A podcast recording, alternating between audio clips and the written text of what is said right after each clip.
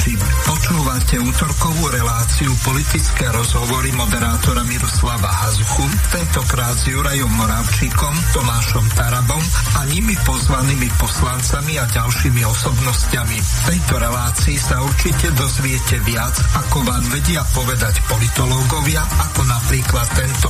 Vyštudoval som politológiu. Málo kedy sa dá s politológiou v praxi niečo robiť. Ľudia stále volia Fica a Smer. Ja ako politológ sa ich občas pýtam, prečo stále volíte Fica? Že nevadia vám všetky tie kauzy. Oni im povedali, že dobre, každý má nejaké chyby, ale pozri sa, nie je ten Fico až taký zlý, veď dal nám aj vlaky zadarmo. Aj, dobre, vlaky zadarmo, hej. To dal aj Hitler a chodili na čas. Hej.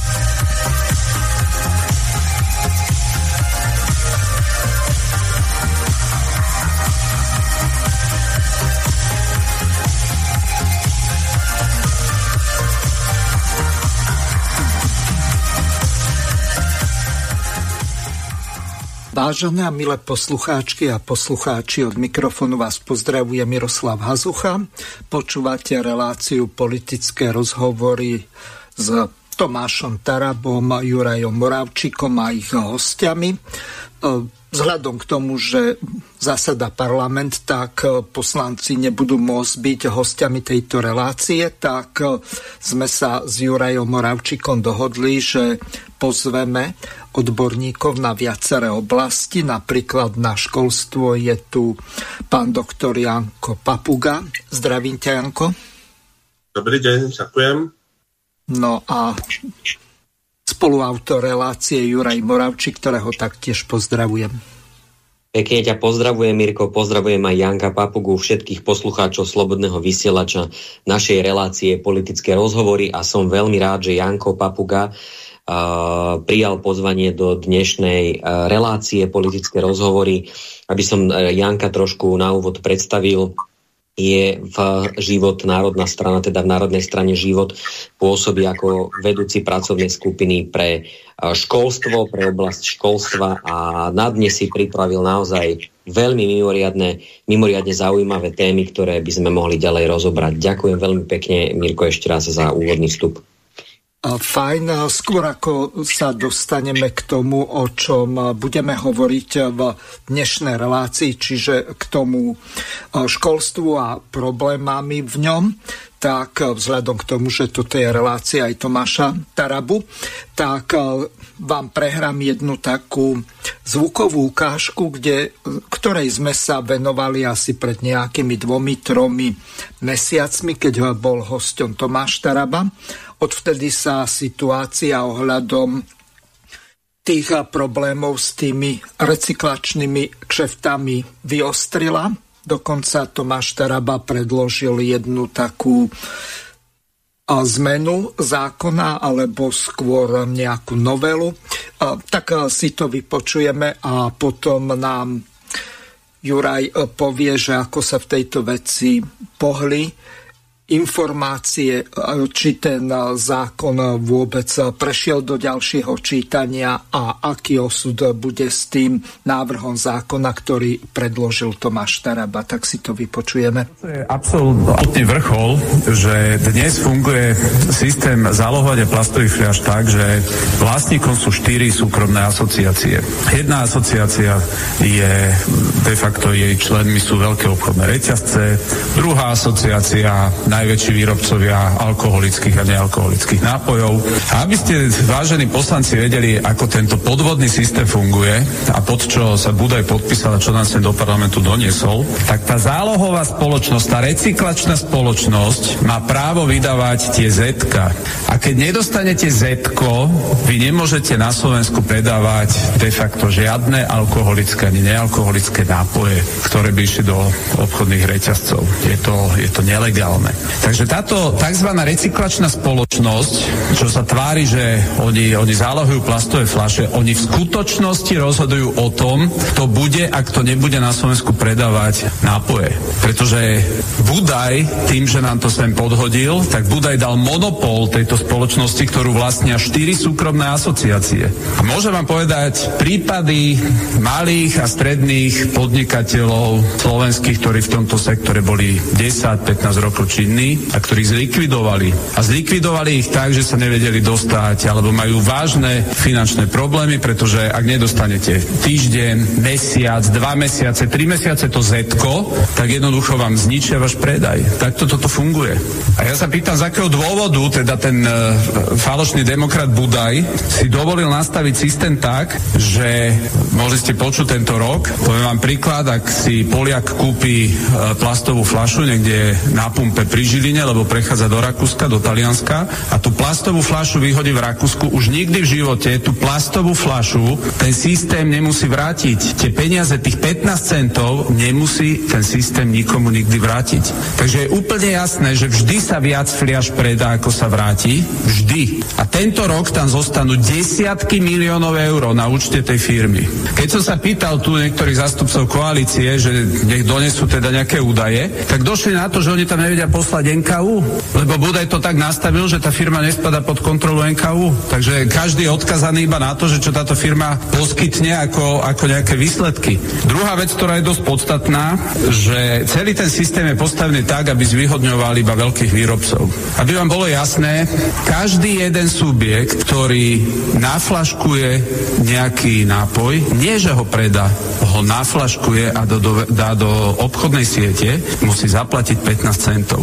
Takže všetky malé a stredné firmy, ktoré nie sú tak kapitálovo silné, boli enormným spôsobom zaťažené, pretože dotujú ten systém 15 centami. Ešte raz, máte prázdnu flašku, ktorú niekde vo svojej výrobe naflaškujete, naplníte ju obsahom, dodáte ju do nejakého obchodného reťazca, dáte ju inak povedané na trh a ten výrobca musí zaplatiť 15 centov. Bez toho, že by jednu jedinú flašku predal. A takto ten systém finančne zaťažil slovenských výrobcov, ktorí nemajú to šťastie, že za nimi by stali nejaké veľké kapitálové spoločnosti.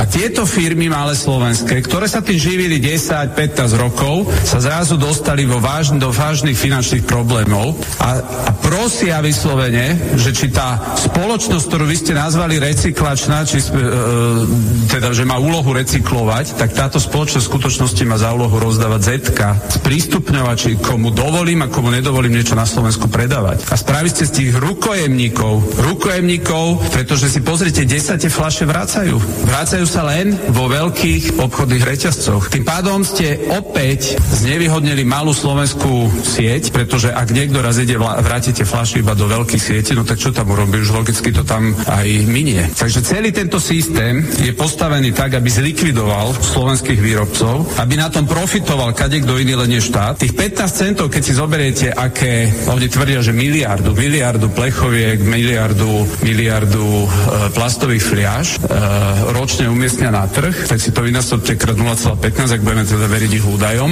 aj tam je viacero otázok. A tieto peniaze, keby to bola štátna inštitúcia, končia niekde na účte pokladničnej správy, tak to zrejme končia na účte nejakej, ktoré je niekde otvorené nejaké komerčnej banke, idú tam úroky a takto to celý niekto dotuje. Potom to viete, ak funguje? Aby ste mali predstavu, čo ste spravili, tak tieto firmy slovenské, alebo kto chce teda na Slovensku predávať, tak musí normálne robiť výkazy. Oni musia robiť výkazy, ako keby ste exportovali výkazy DPH na nejakú súkromnú firmu, ktorej budú musieť slovenské podnikateľské subjekty poskytovať všetky údaje, koľko predajú, koľko nepredali. No a tretia vec, ktorá je úplne že zvrátená, tak zo zákona vznikla táto recyklačná spoločnosť a štát vo vedení tej firmy nemá nikoho. Majú tam v dozornej rade niekoho a vo vedení tej firmy není nikto, ktorý by reprezentoval štát. A 50% príjmov tej firmy môže ísť na tzv.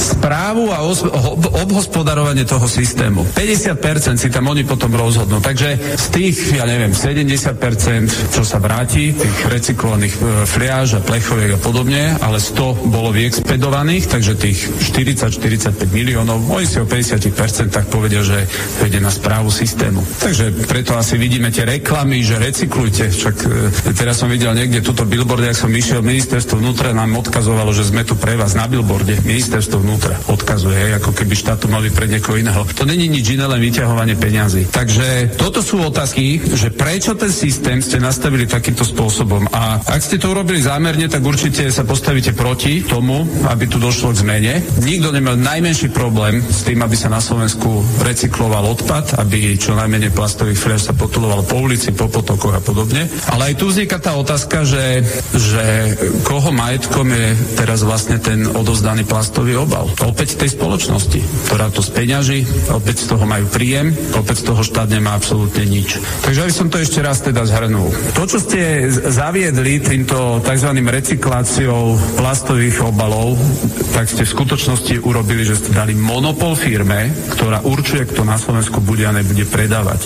Totálny monopol. Vy, ktorí ste si tu napríklad urobili kariéru na tom, jak vykrikujete, že áno, že vznikla na Slovensku zdravotná poisťovňa Dôvera a štát prikázal poistencom sa vlastne poistiť a vlastne oni z toho majú perpetuum mobile, že na jednej strane zo zákona sa im generujú nejakí poistenci a následne oni si z toho nechávajú nejaký zisk, tak vy ste ešte obrúdnejší rozmer vytvorili pri tomto systéme, pretože zo zákona ste prikázali ľuďom, aby recyklovali, zo zákona ste prikázali slovenským výrobcom, aby odvádzali tie peniaze, súkromnej spoločnosti de facto, nad ktorou štát nemá žiadnu kontrolu a ktorá má právo určovať, kto na Slovensku bude a nebude mať to zhetko do tých automatov, pretože keď raz oni nedajú niekomu zhetko, lebo sa im niekto znelúbi, počúvame, aké kadejaké údaje od nich pýtajú, len na to, aby mohli teda predávať, ktoré hraničia s tým, že pomaly majú ukázať svoje know-how, tak vidia, že niečo sa predáva, tak sa takto ľahko dostanú k tomu, aké tam zloženie tých nápojov. Toto je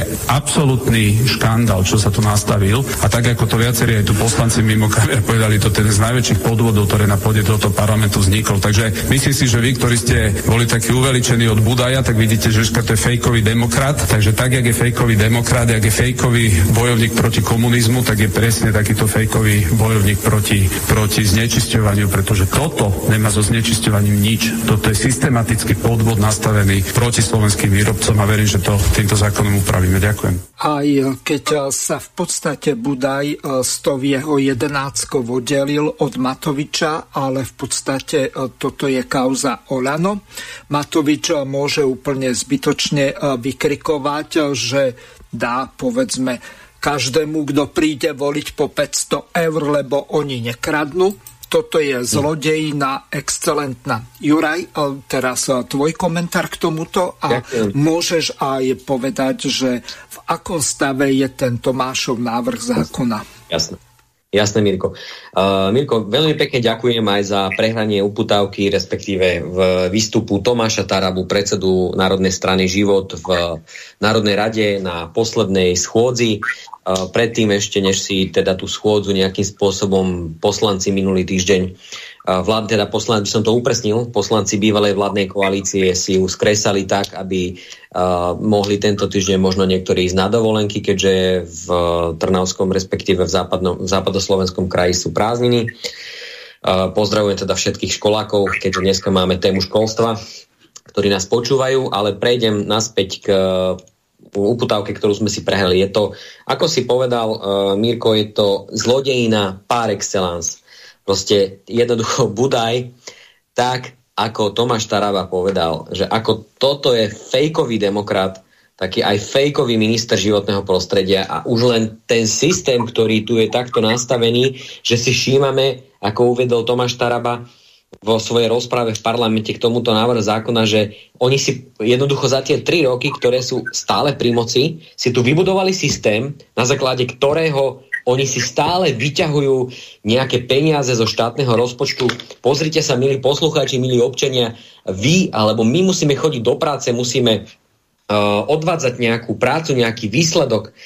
Sme za to zodpovední. A tu si niekto z ministerstva vnútra si urobí billboardovú kampaň a oznámi nám absolútne samozrejmú vec, že čo všetci vieme, že ministerstvo vnútra Slovenskej republiky je tu pre občana, lebo má poskytovať služby štátu, aj keď o tej digitalizácii zase za tie 3 roky sme sa nikam nepohli.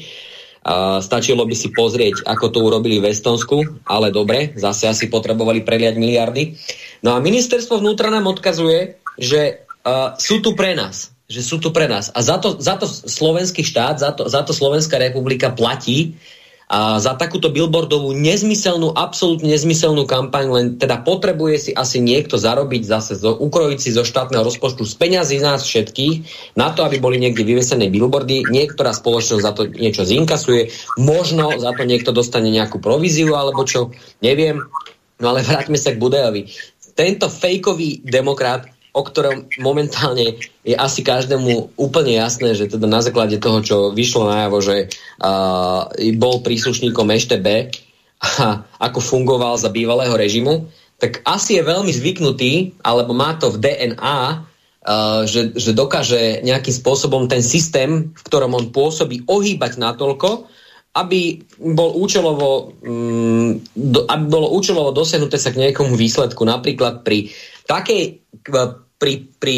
obyčajnom jednoduchom pohľade na to dobrej veci, pri ktorej mnoho poslancov, predpokladám, za to zahlasovalo, v nádeji, že teda jedná sa o apolitickú vec, o recyklovanie zálohovaných plastových fliaž, aby sme sa zbavili plastov, aby sa nám to tu nevalalo. Ale čo si oni z toho spravili? Oni si z toho vyrobili jednoducho zárobkovú činnosť, kedy recyklačná spoločnosť, absolútne tam nemá štát žiadne kontrolné mechanizmy možné nasadiť na takúto spoločnosť, kde absolútne nevieme, akým spôsobom sa tie peniaze použijú, ale jedná sa o to, že v pohode, nech sa tie peniaze použijú, ale my nevieme, kam pôjdu. A prečo by výťažok z tejto kampane o očistení životného prostredia, prečo by tieto prostriedky nemal mať k tomu k dispozícii štát, ktorý by ich zase mohol investovať do nejakej verejne prospešnej aktivity, či už na pomoc životnému prostrediu, alebo nejakým skupinám, ktoré potrebujú nejakým spôsobom z hľadiska životného prostredia riešiť svoju situáciu niekde, kde je napríklad kontaminácia životného prostredia z nejakých ťažkých kovov, alebo v spodnej vode, alebo podobne. Ale nie, tu je to nastavené tak, že táto recyklačná spoločnosť, vytvorená nejakou asociáciou, v podstate tých 15 centov, ktoré sa nevrátia zo systému, si môžu s tým robiť, čo chcú, respektíve 50% si môžu investovať do tzv. Správy a do obhospodarovania tohto systému, za čo absolútne štát sa ani nevie pozrieť, čo je za tým. Čiže nejakých polovica zo 45 miliónov, ak počítam správne. No a najväčšie podľa mňa úplne nezmysel, že ten Budaj, ktorý sa teda hrá na toho demokrata, a je to samozrejme kauza Olano, lebo však samozrejme Budaja dotiahol do parlamentu Matovič, tak tento Budaj v podstate asi ten systém teda nastavil takýmto spôsobom, že jednoducho poslanci a podľa mňa ani nevedeli, za čo hlasujú. No a druhá vec je tá, že čo si myslíte, že ako bolo naložené v parlamente s týmto návrhom zákona? Teda sú tam možnosti, že buď ten zákon prešiel do druhého čítania, neprešiel, ale ja vám poviem výsledok. Tento návrh zákona Tomáša Tarabu, ktorý by reformoval tento celý systém s tým, že štát by tam mal samozrejme čo do toho povedať, mal by samozrejme k dispozícii aj finančné prostriedky, ktoré by vzišli z tohto celého systému, tak samozrejme bývalá vládna koalícia, asi ich peniaze spájajú, neviem, kto vie, aké tam má kto za tým kšefty, to sa my nevieme dozvedieť, keďže tam nemôže prísť NKU. Samozrejme ten zákon do druhého čítania neprešiel, zarezali ho, bolo to 16. februára 11:39 na hlasovaní. Ľudia, posluchači, pozrite si to pokojne na web stránke Národnej rady nrsr.sk z 83. schôdza 16.2. 177. hlasovanie, tam si môžete pozrieť, kto ako hlasoval. Ja by som len svetlá jedna výnimka, momentálne by som spomenul Romanu Tabak, ktorá teda momentálne patrí do klubu Sme rodina, ale Romana Tabak asi ako jediná, ako pozerám, áno, jediná hlasovala za návrh zákona, jediná z celej koalície hlasovala, predpokladám, že to je jediná, hej, ak dobre pozerám na prvý pohľad, bola jediná, ktorá hlasovala za zákon Tomáša Tarabu, ktorým to chcela reformovať. Čiže pozdravujem týmto Romanu Tabak a ďakujeme, že podporila náš návrh zákona, teda návrh zákona predsedu Život Národnej strany. No a čo viac k tomu dodať? V podstate myslím si, že na tomto je ukázané celý ten systém, alebo celá tá optika nazerania na veci verejne z pohľadu Budaja. A neviem, že či takto niekto môže fungovať, že mať chrbtovú kosť, že takto tu niekto niečo nastaví a sprej, ja neviem, že pre koho alebo v koho prospekt to nastavil, ale zrejme, čo sa čudujem, keď je niekto bývalý eštebák, preukazateľne bývalý eštebák, už ten naozaj preukazateľne bývalý eštebák, tak asi nemá žiadne zábrany k takémuto niečomu, že na životnom prostredí tu robiť niekomu zárobkovú činnosť, tak aby... A ešte navyše, aby som nezabudol, je to krivenie trhu, krivenie súťaže, hospodárskej súťaže, pretože takto nastavili, že to je len pre obrovské veľké reťazce, ktoré majú isté metre štvorcové, lebo tí majú tie zálohovacie automaty, ktoré vykupujú tie fľaše. A samozrejme, keď to tam vyjde, vám vyplúvne sa ten lístok, samozrejme, že asi zrejme najbližšiu prevádzku, kde to miniete, tak to miniete v tom reťazci. No, takto chvíľočku strpenia. Tí malí predajcovia absolútne nemajú k tomuto dosah. Takže to je krivenie ekonomickej súťaže. Takže gratulujem, pán Budaj. Gratulujem. No, ja som ťa chcel doplniť s tým, že ono je to monopolizované. Ak tie fľaše napríklad dáš do teskového automatu, tak ten lístok môžeš použiť len v Tesku. Ak použiješ automat z Billy, tak v Bille, ak použije z Lidla, tak výlučne v Lidli. Nikde inde. Ano. Čiže... Ano, tá asociácia, ktorá teda vznikla na základe toho legislatívneho návrhu ministra Budaja, je to, takto si to presne nastavila, že to je monopolizované. No dobre, ale... Za doplnenie.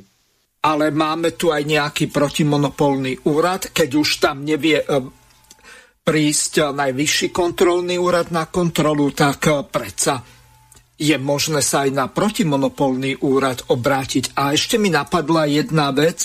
Ja som mal pred nejakým časom rozhovor s jedným poslucháčom, ktorý reagoval na tú predchádzajúcu reláciu, keď bol Tomáš Taraba naživo v tejto relácii, tak... On pripomenul jednu takú kurióznu situáciu, ktorá sa paradoxne opakuje pri viacerých týchto automatoch, že napriek tomu, že máš zetko na tej fľaši a nie je tá fľaša ani pokrkvaná, alebo plechovica takým spôsobom poškodená, že by, čo ja viem, ten čiarový kód a to zetko, alebo neviem, čo tam ešte všetko sníma ten automat, tak napriek tomu, že je tam všetko tak, ako má byť, dokonca tá fľaša bola kúpená aj v tom istom obchode, ten automat to nezoberie. Ja som párkrát skúšal s nejakou fľašou to urobiť takto. Nakoniec som si naivne myslel, že možno, že tá fľaša nemá nejaký patričný tvar, tak... Odlepil som tú nálepku, prelepil na inú fľašu a nezobralo to ani tak. A ešte najhoršie, čo sa deje, tak neviem, či je tam nejaký taký systém. Ak tú fľašu opakovane pustíš trikrát, tak na štvrtýkrát ju vyhodí úplne mimo. Čiže de facto prídeš o tých 15 centov. Čiže toto je ten problém, že... Keby ten systém aspoň spravodlivo fungoval, že zoberie všetky tie fľaše, ktoré sa tam vložia a sú typizované a majú to zetko. No takže asi tak, ale aby sme sa nezakecali príliš dlho. Ďakujem pekne. Aby som ešte krátky vstup na margo tohto Budaja, lebo prepáč Mirko, ale ešte jedna téma sa mi tu otvorila, ktorú sme riešili aj s Filipom Kufom na základe aj podnetov, ktoré nám prišli v súvislosti s kanalizáciami na Južnom Slovensku, na Žitnom ostrove a na ďalších častiach Južného Slovenska, nielen teda na Žitnom ostrove, ale už koľké vlády sa tu vystriedali. A teraz ľudia si začínajú už pomaličky všímať Budajovú iniciatívu, ktorú predložil do schvaľovacieho procesu legislatívneho Národný park Podunajsko urobiť. Ale tu Budaj by mal skôr vyriešiť to, o čom sme sa zhodli s Filipom Kufom, ktorý má v našej strane Život, Národná strana, na starosti tému životného prostredia, pôdohospodárstva, vidieka a všetkým, čo s tým súvisí, a spolu aj s Vladom Chovanom, tak sme sa zhodli s týmto, že Tu treba najprv vyriešiť kanalizácie v týchto obciach, koľko eurofondov je nevyčerpaných kvôli chudobe, však sme sa to teraz dozvedeli, že Slovensko nebude môcť poriadne čerpať eurofondy kvôli tomu, že sme sa nausitli na hranici chudoby a nesplnili sme teda tie kritériá, ktoré na tie eurofondy vyplývajú, ale jednoducho, koľko eurofondov už bolo minutých a stále, však nech radšej Budaj nastaviť nejakú výzvu pre obce, pre starostov miesta obcí a hlavne týchto maličkých obcí na južnom Slovensku, kde by si mohli konečne dobudovať pre svojich občanov z týchto víziev kanalizácie, aby tam nemali starosti so žumpami a podobne s týmito vecami, však preboha žijeme v 21. storočí a tuto ide Budaj riešiť Národný park Podunajsko, ale nie sú tu vyriešené základné veci pre občanov, kanalizácie a podobne. Takže odpadové záležitosti, to je čisto ministerstvo životného prostredia, takže nech sa páči, pán Budaj, tu by ste sa mali realizovať.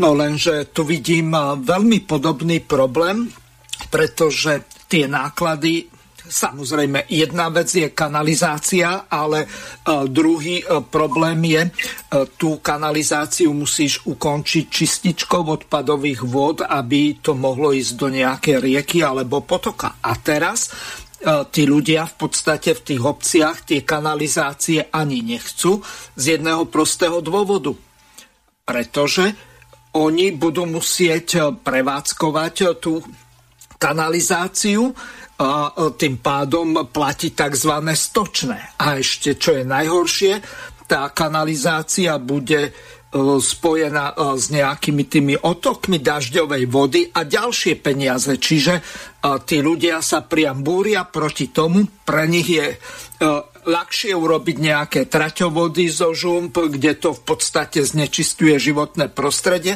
alebo ako u nás v obci, vôbec sa s tým nepárajú, natiahnu kanalizáciu rovno do potoka a tam nie je žiaden život. A kto?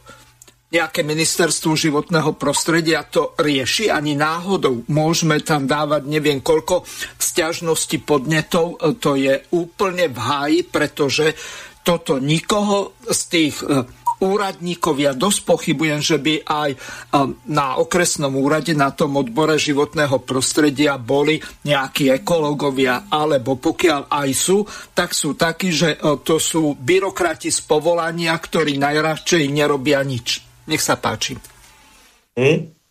Ďakujem ti pekne za doplnenie. No samozrejme, keď vie pán Budaj vymyslieť systém zálohovania odpadových jednorazových fliaš takým spôsobom, že teda z neho profituje nie štát, ale nejaká súkromná spoločnosť, s tým, že je to do detailu premakaná schéma, tak potom nech sa pán Budaj na ministerstve životného prostredia zamyslí nad tým, ako týmto obciám pomôcť, tak aby to nezaťažovalo občana, aby sa vyriešili aj čističky odpadových vôd. A koľké miliardy sa tu už hoci ako použili na eurofondoch, tak nech sa páči, však boli tam 3 roky. Kde sú výsledky? Dobre, prejdeme na ďalšiu tému. Samozrejme, dalo by sa tu zaplatiť aj z eurofondov, napríklad environmentálny fond, či už na ministerstve životného prostredia, alebo tzv. Zelené fondy, ktoré idú z eurofondov. No lenže my máme iný problém, pretože Slovenskej republike hrozí pozastavenie eurofondov pre diskrimináciu Rómov. A teraz si to vypočujeme, lebo plynule prechádzame na tú tému, o ktorej budeme hovoriť s doktorom Jankom Papugom. Povedzme si, kto za pozastavené eurofondy nesie vinu. Poprvé minister Krajniak. Koncepciu ukončenia bezdomovectva síce pripravil a dokonca ju chvália aj mimovládne organizácie. Ale keď sa spustila predčasná volebná kampaň, začal riešiť samého seba a zabudol na ľudí bez domova. No a teraz mu chýbajú peniaze na riešenie chudoby. Po druhé, môže za to aj minister školstva, len teraz celkom neviem ktorý, či ten starý alebo nový. Program rozvoja výchovy a vzdelávania síce ministerstvo schválilo, ale komisia mu neverí. Od roku 2019 voči nám vedie komisia konanie kvôli tomu, že posielame rómske deti do špeciálnych škôl a tried a vyrábame z nich nevzdelanú armádu ľudí, kompletne závislú na pomoci od štátu. Nedávno navštívila rómske osady komisárka pre rovnosť Helena Dali, ktorá videla segregáciu rómskych detí. Veľmi ju to pobúrilo a z prostredia Európskej komisie viem, že chce za to Slovensko zažalovať na Európskej Európskom súde. Ešte predtým, ako začnete frfľať, že máme zasa kvôli Rómom problémy, vám chcem povedať, že sme mali 4 roky na to, aby sme vo vzdelávaní rómskych detí niečo zmenili. Komisia nám dala čas, ale ministri sa na to vykašľali, pretože riešili sami seba a Matoviča. Tým, že rómske deti cieľene posielame do špeciálnych škôl, škodíme nielen im, ale celej krajine. Pre túto škodnú štátnu politiku vznikajú dlhodobo nezamestnaní, pretože mnohí z nich nemajú ani len ukončené základné vzdelanie. Komisii došla trpezlivosť a o tom, či nás zažaluje, rozhodne v apríli. Ak by komisia označila segregáciu Rómov vo vzdelávaní ako systémové zlyhanie Slovenska, hrozí nám zastavenie eurofondov na všetky projekty, ktoré sú zamerané na vzdelávanie. Otázka je, čo s tým môže vláda v demisii urobiť. No a po tretie, spolu zodpovedná je aj Veronika Remišová, ministerka s eurofondovým ministerstvom, ktorá mala ako prvá kričať, kým bol ešte čas, že vláda musí schváliť oba dokumenty, aby sme sa dostali k eurofondom na riešenie chudoby a vzdelávania. Teraz novinárom neodpoveda na otázky, ale už tento štvrtok bude musieť odpovedať komisii, prečo si vláda nesplnila domácu úlohu a teraz za to trpia ľudia. Takže prejdeme k tejto druhej téme. Počuli sme, že hrozí zastavenie eurofondov kvôli tomu, že Rómovia sú dávaní do tzv. Špeciálnych škôl. Janko, ty si na túto problematiku odborník na školstvo, nemyslím na nejaké tie špeciálne školy, ale vidíš ty tu nejaký ostrý segregačný problém? Ďakujem za slovo. No tu treba hlavne povedať, že teda aj tie peniaze z eurofondov chodili a teda využívali sa, tak sa využívali tou nesprávnou cestou, že sa nejaká kontajnerová škola treba postavila, alebo nejaké byty sa im dali a podobne, len to vieme, ako to dopadne. Ja tu volám, že oni títo Rómovia majú veľmi často taký asociálny spôsob správania, takže ja považujem tieto financie za veľmi zle vynaložené a keď chceme niečo dosiahnuť s týmito Rómami, v mojom prípade teda s týmito rómskymi žiakmi, tak tam musí byť jednoducho veľmi komplexná zmena bez ohľadu na to, či sú to Rómovia alebo nie. Jednoducho musíme k nim pristupovať ako k bežným občanom Slovenskej republiky a musíme teda ponúknuť im niečo, aby teda pracovali na sebe, ale niečo systematické, nemateriálnym spôsobom, tak som to chcel povedať, nemateriálnym spôsobom a zároveň aj s tým školstvom. Ako je problém, že tí žiaci sú na škole, keď je to pri nejakej tej osade rómskej alebo prípadne inej, tak veľmi veľa žiakov ide do tej spádovej školy a kvôli ich správaniu neštandardnému tí žiaci z väčšinovej populácie, teda z majority buď odchádzajú, rodičia ich dajú do inej školy, alebo teda jednoducho nechcú tam byť, pretože sa obávajú rôznych prejavov správania, ktoré jednoducho v tých osadách alebo u tých asociálnych ľudí existujú.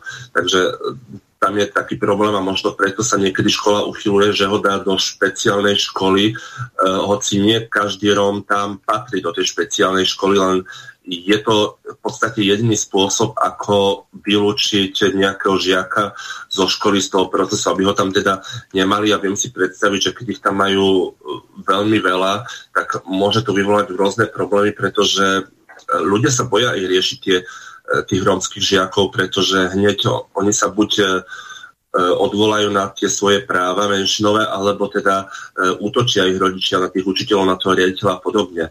Že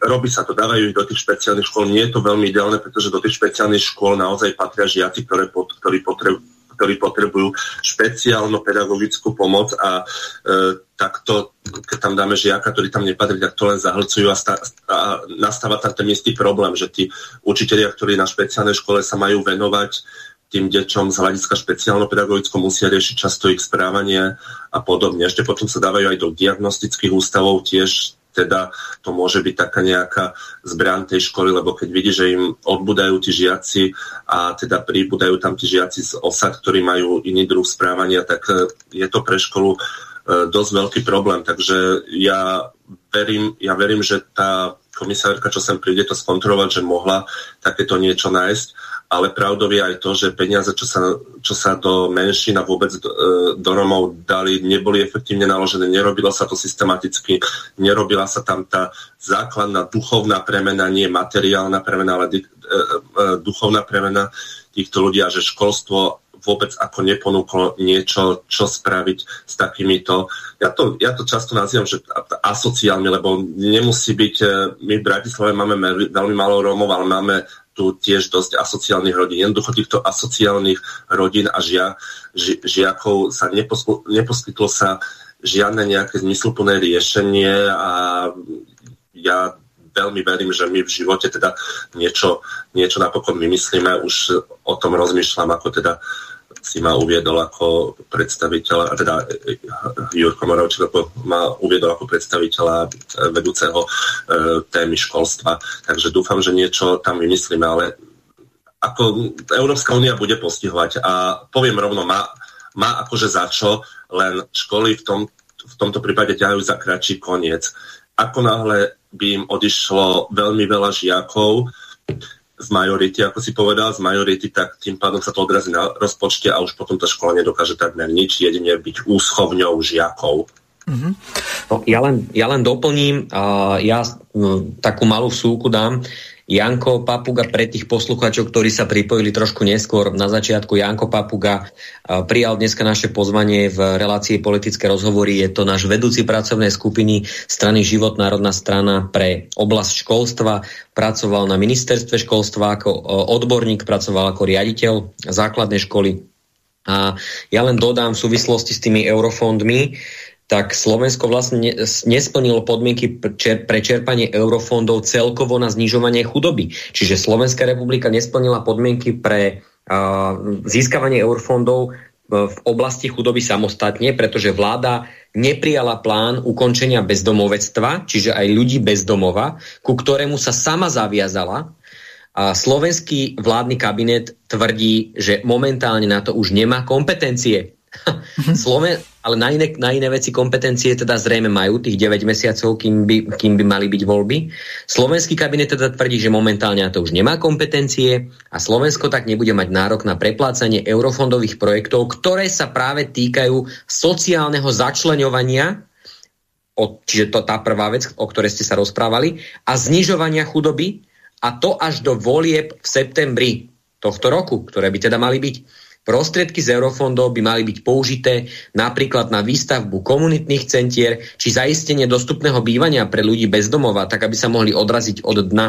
A podľa zdrojov z Európskej komisie nebude možné takéto výdavky preplácať, ak to bude členský štát, ktorý nesplnil podmienky, požadovať. A teraz som citoval niektoré pasaže zo SITA, z agentúry tlačovej zo SITA, takže žiadny nejaký môj výmysel, ale je to z tlačovej agentúry. Takže to len, aby som doplnil v súvislosti s tým, že nie je to len rómska téma, ale je to aj téma znižovania chudoby v oblasti bezdomovectva, ľudí bezdomova, ku ktorému sa sama vláda pred 3 rokmi zaviazala, a samozrejme tá ďalšia vláda, ktorá po odchode Matoviča skresla predsedu vlády, aj tá ďalšia v tom svojom programovom vyhlásení vlády. No ja ťa ešte doplním.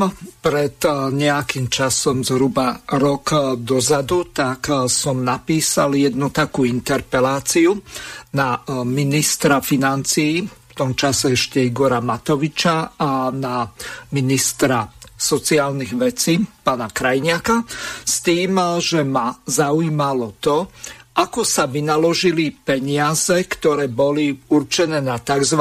Potravinovú pomoc. Pretože na to bolo vyčlenené relatívne veľké množstvo peňazí a boli rozdelené na dve časti. Jedna bola výslovne zameraná na bezdomovectvo a podporu tohoto bývania, potom nejakých tých sprch, stravy pre týchto bezdomovcov, najmä v tých zimných mesiacoch. to sa samozrejme takmer vôbec nečerpalo, ostal tam 1 milión eur. Teraz otázka možno na vás obidvoch, keď vidíme, že máme takýto problém, tak prečo sa to vôbec nerieši?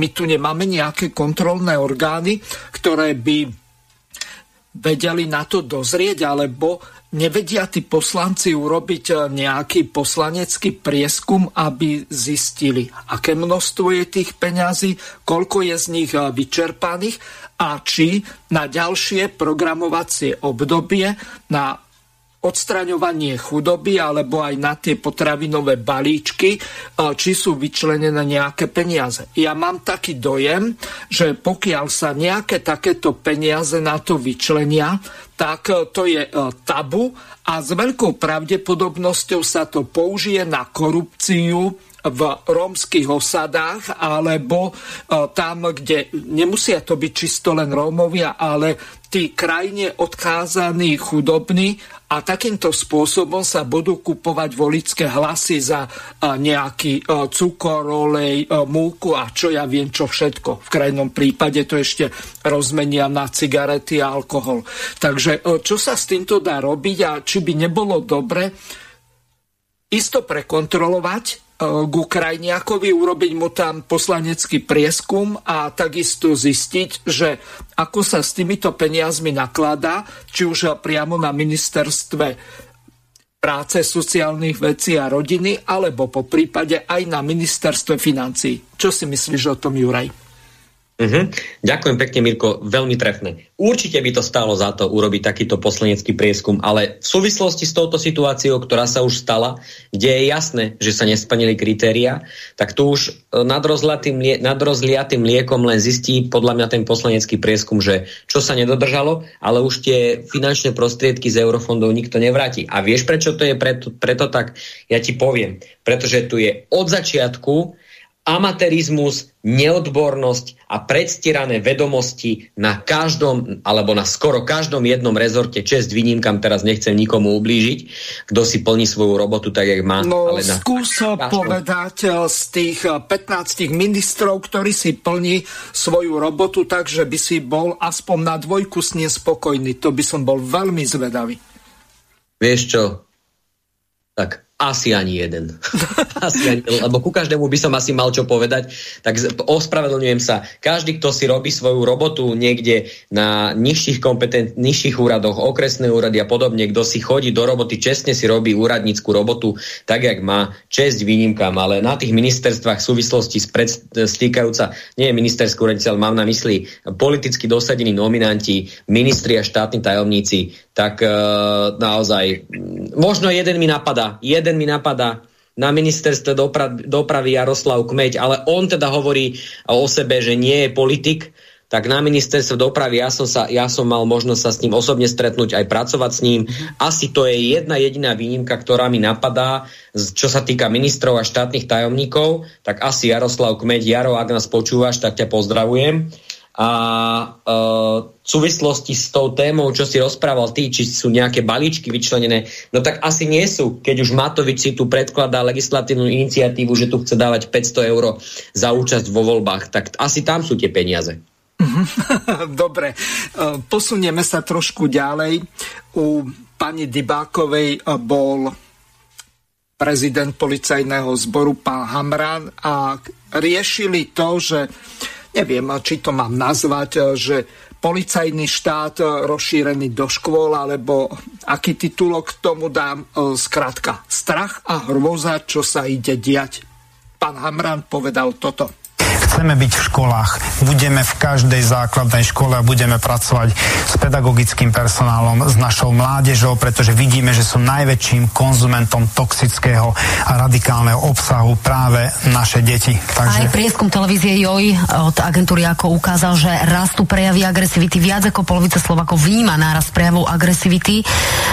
Čiže čo sa budete snažiť meniť, aby tie deti pochopili, že teda v prvom rade sa musíme dezinformáciám nepodliehať? Áno, presne tak. A naša mládež sa bohužiaľ radikalizuje. Aj vďaka takýmto toxickým obsahom a hoaxom. Budeme mať kontaktnú osobu pre každú školu, budeme školiť aj pedagogický personál, čo si majú všímať, ktoré sú znaky radikalizácie našej mládeže v školách, aby sme vedeli ešte včas zasiahnuť, aby nemohlo dojsť takým tragédiám, ku ktorým v minulosti bohužiaľ na Slovensku došlo. Tak, budeme radi, keď ten projekt spustíte a prídete sa nám s ním pochváliť. Štefan Hamran, policajný prezident, ďakujem pekne, že ste boli môjim hosťom. Ďakujem pekne za pozvanie. Toľko policajný prezident, pán Hamran. Janko, čo vlastne sa to pripravuje v našich školách a teraz mi nejde do hlavy. Ten učiteľ predsa má vyššie vzdelanie ako ten policajt a dokonca špecializované na to školstvo. Čo môže ten policajt, alebo ja si to ani neviem predstaviť ako bývalý učiteľ, že by tam bol nejaký dozorca a potom v uniforme.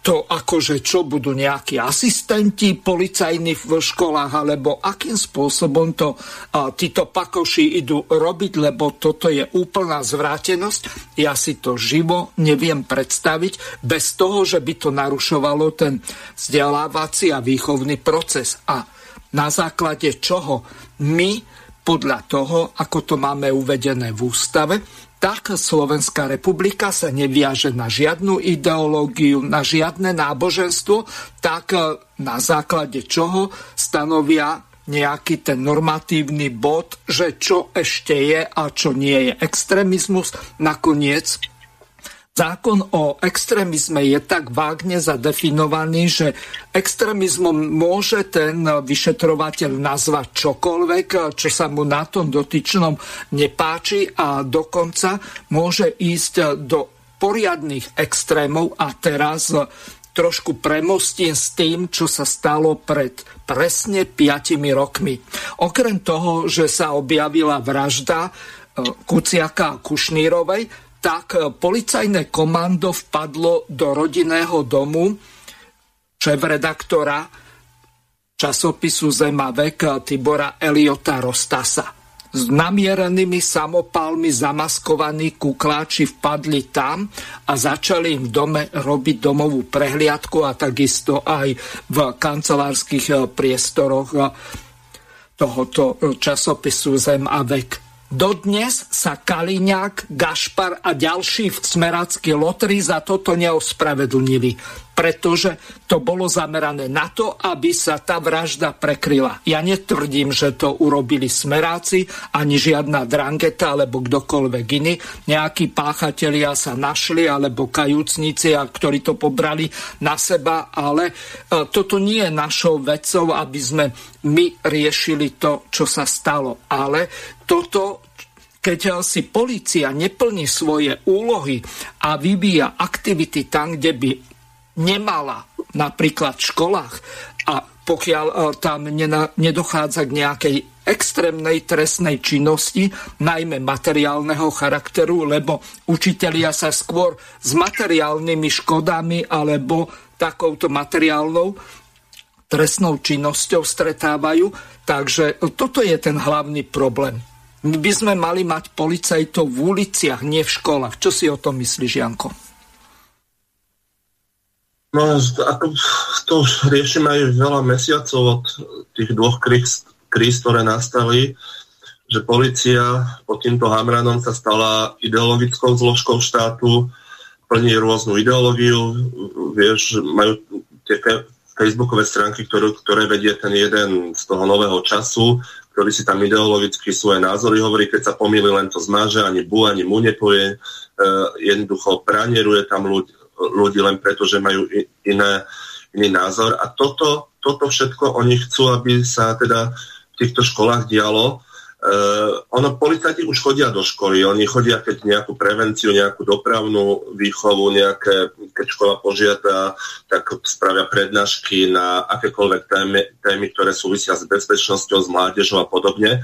Takže polície tam idú. No ale tu je jasné, že chcú šíriť tie idei. Je úplne jasné, aké idei. Teraz máme ukrajinskú krízu, predtým sme mali covidovú krízu, takže je vám asi nemusím ani hovoriť, že aké idei chcú presadzovať, na čo chcú striehnúť a podobne. A tu je zase to, čo priamo súvisí so školstvom a s tou jeho takou duchovnou, ja keď poviem duchovná stránka, myslím takú nemateriálnu. Tou duchovnou stránkou, že teda nerobí sa absolútne nič v tomto totálne zdevastovanom školstve. Som rád, že Jurko nedal žiadnu známku ministeru školstva jednotku, lebo žiadny si ju nezaslúži, ani dvojku, čo si dvojku hovoril. Dvojku si vôbec nezaslúži žiadny minister, čo tu bol od revolúcie. Viac si nepamätám, lebo som bol v tej maličky, takže viac ministrov si nepamätám, ale od revolúcie. Súhlasím s tebou, Janko. Veľmi pekne ďakujem ešte raz, súhlasím s tebou, absolútne si ju nezaslúžia. A navyše, ja len poslucháčov chcem upozorniť, Janko Papuga má aj profil na sociálnej sieti Facebook. Kto má záujem o Jankové odborné komentáre v súvislosti so školstvom, aby som nezabudol, prosím, pozrite si, nájdite si ho na Facebooku, na sociálnej sieti. Jeho verejný profil je Jan Papuga Život NS, ako Život Národná strana, čiarka školstvo. Janko, dobre som ťa uviedol, dobre je tento profil, takto sa presne volá. Veľmi ľahko ma nájdu, ja sa teším, že teda ľudia, možno nie masovo, ale z rôznych častí Slovenska sa na mňa obracajú, takže dovolím si povedať, že poznám aj tie problémy, keď som v živote neučil treba v tej rómskej osade, tak poznám aj tie problémy, takže ako pokojne, nie je dňa, kedy by som niekomu niečo neradil, takže je to nejaké poslanie, teda kým som v tom školstve.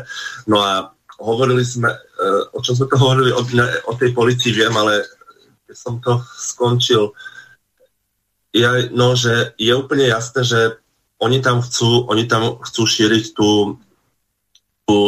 tú ich ideológiu, ktorá sa ukazuje z rôznych uhlov pohľadu, že nemusí byť správna tie náhľady, teraz na tú vojnu, na ten COVID, na to očkovanie a podobne. Už videli sme a vidíme aj v zahraničných médiách. Dobre, nebudem teraz akože tie alternatívy, ktoré považujú za nejaké zlo niektorí ľudia, tak... Poďme do tých zahraničných médií, kde už sa otvorene rozprávajú tie veci, ktoré tu nemôžete akože vysloviť. A oni práve toto chcú. Hamran a škola, to ja si neviem akože predstaviť. Ja som veľmi rád, že momentálne do tých škôl chodia tí policajti a naozaj sú veľmi slušní a veľmi pekne rozprávajú o téme, ktorá je. Ale toto, keby chcel spraviť, tak to je akože... Ja aj to som chcel, že to súvisí s tým školstvom, že áno, tieto deti, aj vďaka médiám, aj vďaka politikom, pozor, nie vďaka rodičom, vďaka mne, učiteľovi, vďaka Mirkovi, bývalému učiteľovi, ale vďaka politikom, vieme ktorých, a vďaka médiám, strácajú ten zmysel pre tú takú úplne základnú pravdu, že spochybňujú strašne veľa. A upadávajú naozaj potom do takého poznania, kde naozaj už pochybujú aj o tých objektívnych pravdách, ktoré sú niektoré pravdy, ktoré sú objektívne. A toto práve z nich robia tí novinári, tí politici a tí žiaci jednoducho tam nie sú učení tomu kritickému mysleniu, ale v tom obrovskom rozsahu, nie že kritické myslenie, že toto povedala vláda, že je dobré, tak to bude dobré. Toto povedala, že je zlé, ale kritické myslenie je úplne niečo iné. To je strašne zaujímavá metóda, ktorá sa dá v podstate veľmi ľahko rozvíjať, len sa to roky nerobí. Teraz bez ohľadu na COVID a Ukrajinu, ale mali sme strašne veľa aj takých všelijakých správodajských informácií, ktoré naozaj bolo treba, alebo to je, poviem lepší príklad, tie reklamy všelijaké na zväčšovanie svalov a čo ja viem, na rast vlasov a podobne, že tu chýba systematické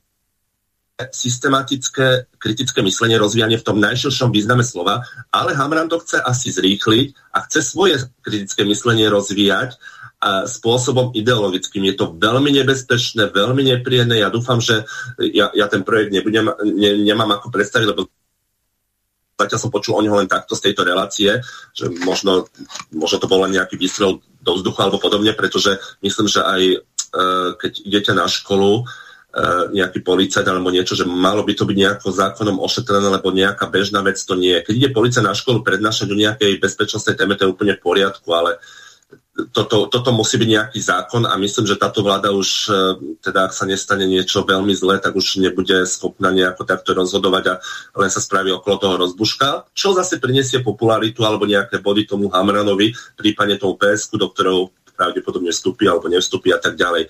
Takže je to veľmi, veľmi nebezpečná vec riešiť ideológiu s policajtmi. Ako si povedal, oni na to nemajú ani školy, oni jednoducho sú zameraní aj tak, že isté veci, oni isté tie pravdy musia, prirodzene ich musia zastierať, pretože sú policajti, oni nemôžu rovno povedať, že nesúhlasím s vedením Hamranom a podobne, to nemôžu, lebo to potom by nemohli policajt a tam musí byť tá lojalita, aby naozaj nejako, to je nejak čo ako vojaci, že jednoducho, keď im povedia, musia to spraviť, oni sú tak vycvičení, keď nechcete byť vojakom, policajtom, jednoducho odídete.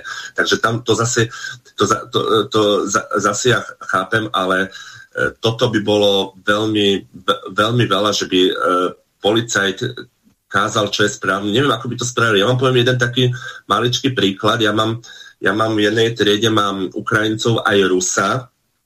Úplne v pohode komunikujú. Dokonca ten Rus, vďaka tomu, že tí Ukrajinci menej nevedia po slovensky, tak on mi prekladá isté veci a podobne. A jeden deň mal na sebe ten dres, taký športový, on je športovec a mal tam ruskú zástavu a ruský nápis, ale taký nápis, že akože klub, názov klubu toho, ktorému sa venuje. Potom druhý deň bolo to hlasovanie, že Rusko je teroristická krajina a druhý deň som sa opýtal, že kde máš to tričko, že ja som sa ho bal dať, že som si ho radšej už vyzerkol, lebo to zakázali. Takže keby už táto polícia vtedy bola na škole, tak chlapec by mal problémy, hoci je to veľmi slušný chlapec, veľmi dobrý, neviem, za akým účelom prišiel na Slovensko z Ruska, ale vôbec tam nie sú žiadne spory, nikto nič nemá, úplne sa pekne akože zaradil. Keby tam bola tá polícia, tak by už naháňali žiakov. Toto je cieľ? No, aj učiteľov, dobre, ale my sme už nejako dospeli, ale aj žiaci. Je jasné, že tí žiaci, oni nemajú ešte takú skúsenosť, tak občas povedia, že Putin super, Ukrajina super, Zelenský je najlepší a podobne. Že oni občas prelieknú sa takéto, my sme tam na tie učiteľe, aby sme sa o tom porozprávali objektívne a podobne, len väčšinou na to nie je čas, keďže osnovy sú úplne zle spravené, len to je zase iná téma. Takže ja si myslím, že tento Hamran si to takto predstavuje, ako robí tie hoaxy a podvady na Facebooku, ako tam robí propagandu ten jeden polozdelaný novinár, tak chce toto spraviť na školách a asi mu je aj jedno, že či potom, čo sa bude diať v uliciach bez policajtov, keď budú na školách. No, pripomeniem našim poslucháčom, že máme za sebou polovicu relácie. Táto druhá časť je už kontaktná aj hlasovo, to znamená, pokiaľ máte záujem, tak môžete našim hosťom zavolať telefonicky na číslo +421 910 473 440. Pokiaľ chcete, môžete využiť aj spárované aplikácie, to znamená WhatsApp, Signál, Telegram. Janko, prišla na teba celkom dobrá otázka od poslucháča Ruda Zoravy, ktorý sa pýta: Pán Papuga, chcel by som sa opýtať, čo si myslíte o sexuálnej výchove na školách. Podľa mňa je to čisté vymývanie mozgov a navádzanie detí na transgenderové úchylky. No, môžem odpovedať, lebo v tejto téme mám tiež úplne jasno. Treba rozlišovať sexuálnu výchovu a genderovú výchovu. Sexuálna výchova je taká, že aby teda deti v istom veku sa nejako chránili, aby teda vedeli, že dieťa je mať zodpovednosť, aby sa starali o svoje intimné partie, alebo aby vedeli, čo sa deje s ich telom a podobne. Tá tu bola už aj v komunizme, takže to ako sociálne, normálne to bola bežná súčasť vyučovania, najmä na tej biológii, sem tam na telesnej výchove sa o tom hovorilo, keď napríklad sa preberalo nejaké literárne dielo, ktoré súviselo s láskou, tam sa to preberalo, takže to bolo. Toto druhé, čo je, to je novinka z tých posledných rokov, že teda bude sa presadzovať genderizmus, bude sa presadzovať to, že máme rôzne pohlavia a podobne, teda v podstate sa budú presadzovať nevedecké názory. Takže proti tomuto by som aj veľmi bol, pretože to táto vec, že keď náhodou existujú naozaj deti, alebo teda mladí ľudia, ktorí sa cítia, že sú neznámi že nie sú v tom pohlaví, fyzicky sú nejaké pohlavie a psychicky sú iné pohlavie, no ale tam potom nasleduje normálne strašne veľký rad odborníkov, psychologov, psychiatrov, ktorí potom postupom času možno rozhodnú, že naozaj tá operácia na zmenu pohlavia je relevantná. Len to nemôže byť tak, ako to oni majú v pláne, že 14 ročník to povie a poďme a sekajte mi do živého tela a zmente ma a potom si po 2 rokoch spomenie, že on to vlastne nechcel. To takto nemôže byť, ani sa to nesmie propagovať, to je absolútny nezmysel. No a čo sa týka tej sexuálnej výchovy, je taká zaujímavosť, že keď máte všelijaké tie iné predmety, matematika, telesná, náboženstvo, Mirko, tuším, nie.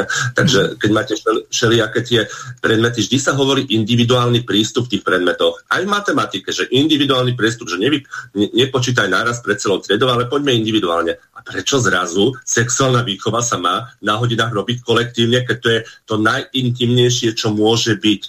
Keď už tak nech sa robí táto sexuálna výchova tak, že niekto robí pedagóg naozaj, ktorý má na to vzdelanie, ktorý je blízky k tej téme, napríklad ten biológ, alebo treba, teraz sa dávajú do škôl tak hromadne, ešte nedostatočne, ale dosť hromadne sa dávajú tie inkluzívne týmy, ktoré majú špeciálneho pedagóga, psychológa, tak nech si zoberie 2-3 skupín a rozprávame, ale nie teraz kvôli tomu, že máme zase v tých medzi asociálmi pár deviácií sexuálnych, že budeme teraz celú triedu, ktorá nemusí byť pripravená, nechce sa o tom rozprávať, alebo chce sa s rodičmi o tom rozprávať a podsúvať im takéto niečo. Všeobecne môžeme, ale takéto konkrétnosti, že no ja by som si asi neželal, aby môjmu synovi hovorili, že ty keď chceš, môžeš sa dať teleoperovať a môžeš sa volať hruška, alebo budeš hruškou a podobne.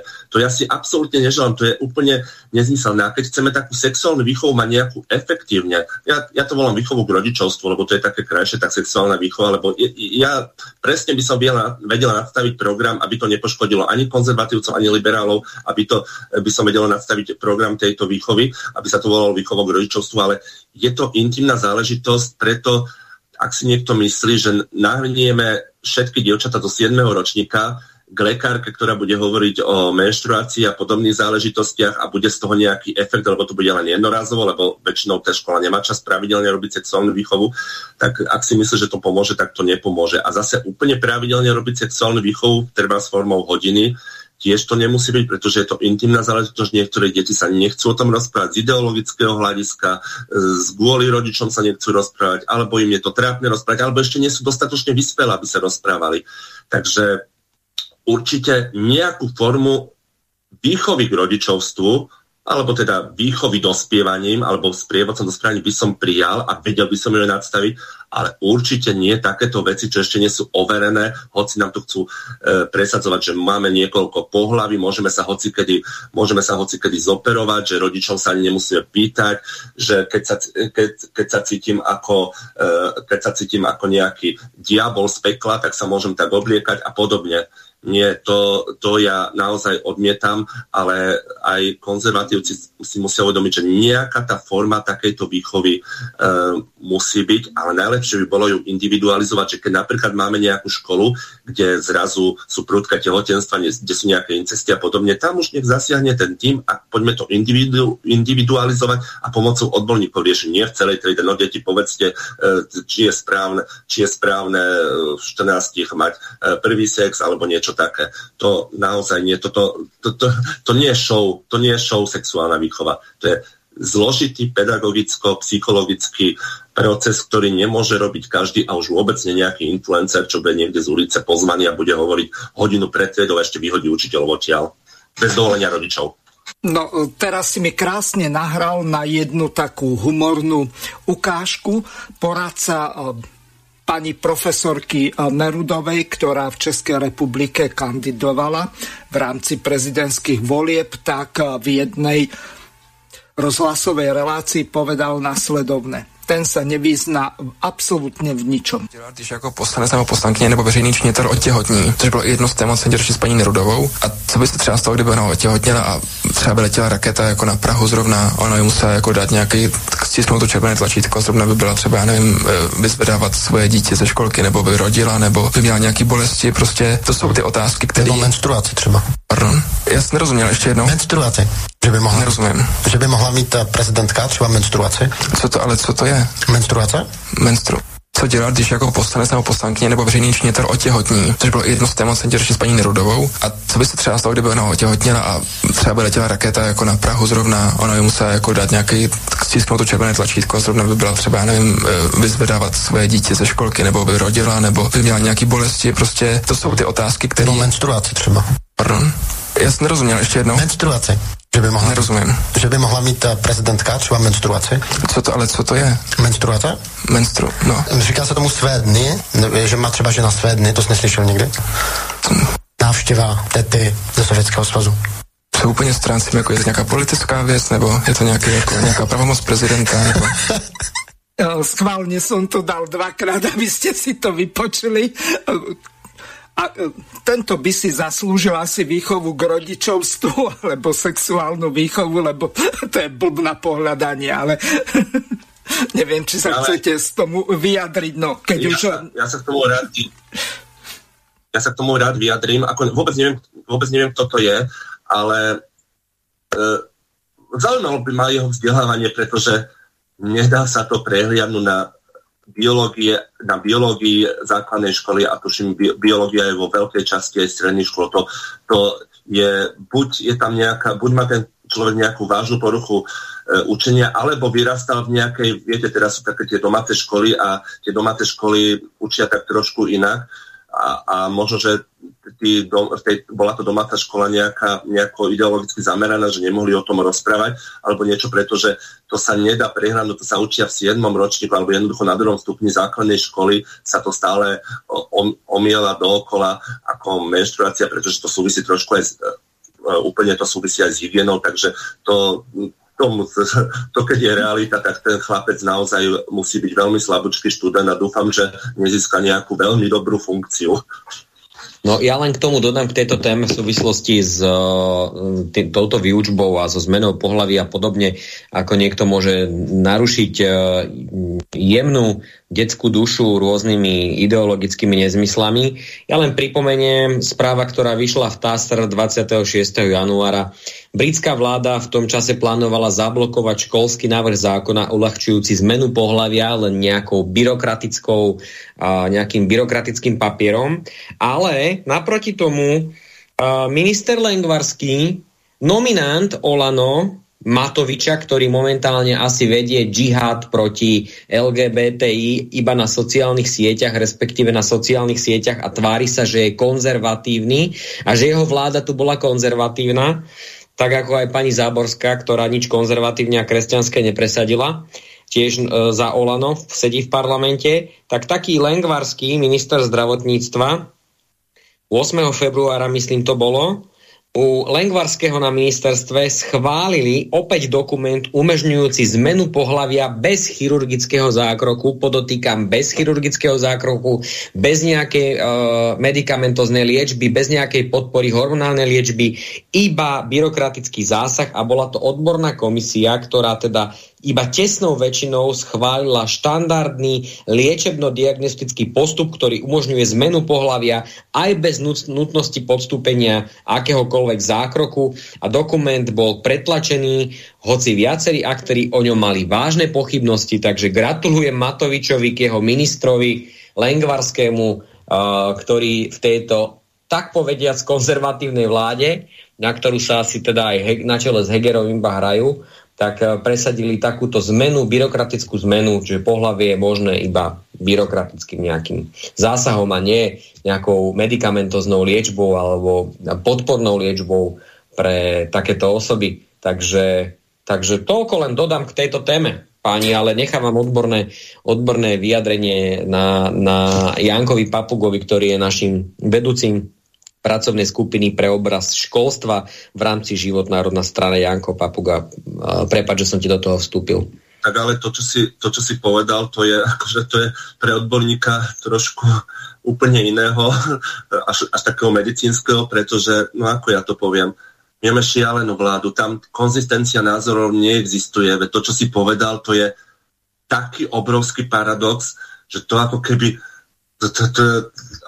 ako keby išiel nejaký ako keby išiel pápež na návštevu do nočného klubu. To je absolútne nekonzistentné, to je šialená, to je jednoducho šialená vláda, to potom sa nečudujme, že čo sa deje so školstvom, ale tak to sa deje dlhšie, len to, pozor, toto chcem na to upozorniť aj všetkých poslucháčov, aj všetci tých, čo si myslia, že školstvo nič, že to je len o platoch, že toto všetko prechádza na tie deti. Hovorím vám to z reality, nefungujem len na jednej škole. Fungoval som na viacerých školách, videl som, toto všetko ide na tie decká.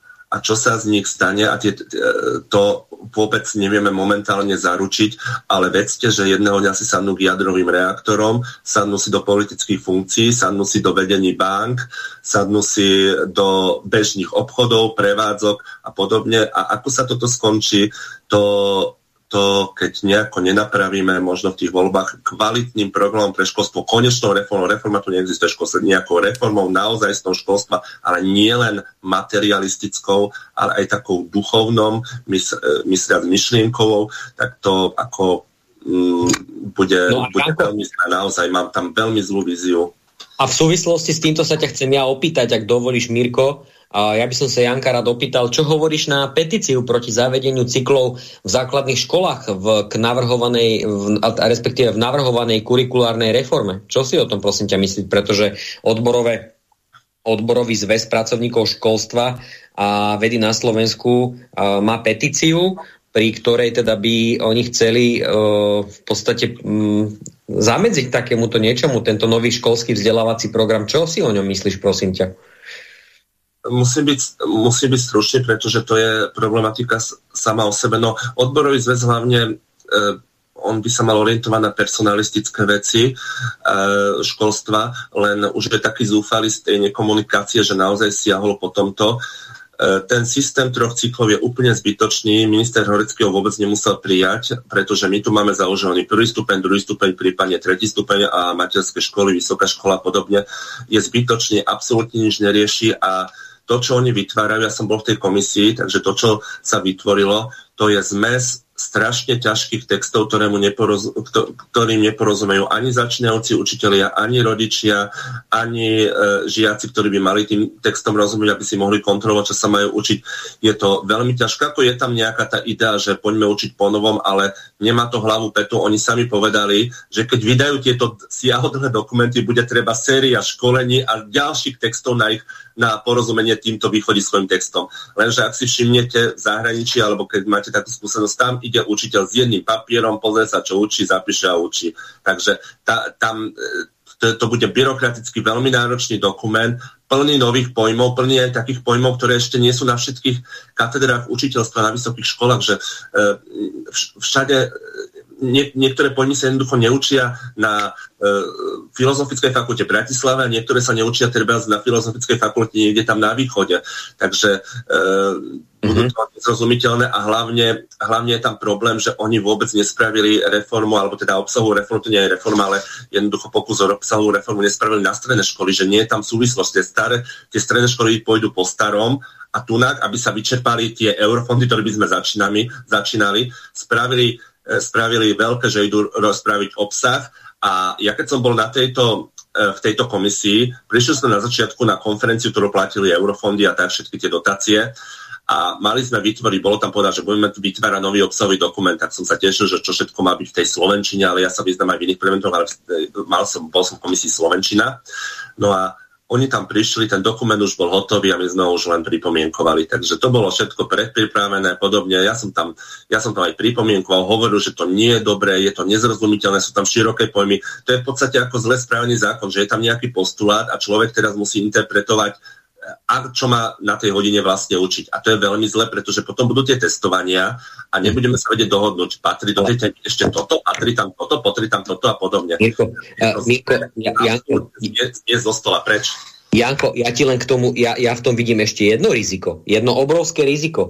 Keď je takto nastavený štátny vzdelávací program, nielenže učitelia v tej dobrej viere budú tápať, bude tam toto alebo toto, ale keď sa ako školstvo štát zbavuje zodpovednosti a presúva túto zodpovednosť na jednotlivé školy, tam vzniká aj problém toho, lebo častokrát môže byť vo vedení školy jednoducho tendenčne formovaný človek, ktorý chce nejakú ideológiu zavádzať do vzdelávacieho programu. A tu vidím aj tú možnosť toho rizika, že pokiaľ nejakým spôsobom ministerstvo školstva sa zbaví zodpovednosti, otvorí tento systém rôznym nazeraniam, ideológiám, či už v súvislosti so sexuálnou orientáciou alebo v súvislosti s náboženstvom, tak jednoducho sme si to povedali, predsa Slovenská republika nie je viazaná na žiadnu ideológiu, žiadnu vieru, ale tuto ako keby ministerstvo pod vedením Gröhlinga a teda tohoto nového ministra, ktorý sa tváril byť na začiatku, že je konzervatívec, tak pokračuje v tom, že tento štátny vzdelávací program absolútne prenáša zodpovednosť ministerskú a zbavuje sa zodpovednosti pri príprave obsahu vzdelávania a tieto vlastne povinnosti presúva na školy a na pedagógov. Čiže nie je to, že pedagóga by odbremenili od nejakej byrokracie, tak aby sa mohol naozaj venovať vzdelávaniu a príprave študentom, lebo naozaj, ako si povedal, všetko nie je o peniazoch a tie podmienky pre pedagógov by vytváral, tak v podstate presúva ešte na nich ďalšie povinnosti, ak tomu správne rozumiem, a vlastne aj tá predložená reforma ako taká v podstate nevyužíva ten potenciál tej celospoločenskej objednávky, ktorý tu bol už pred nástupom tejto vlády súčasnej a teda možnosti využitia aj tých finančných prostriedkov z plánu obnovy a odolnosti. Čiže to, čo si sami nastavili, vlastne nevyužívajú ten potenciál a tie finančné prostriedky na túto kurikulárnu reformu je podľa mňa potrebné využiť efektívnejšie a preto by takíto odborníci, ako si tí mali do toho, čo výraznejšie je rozprávať, len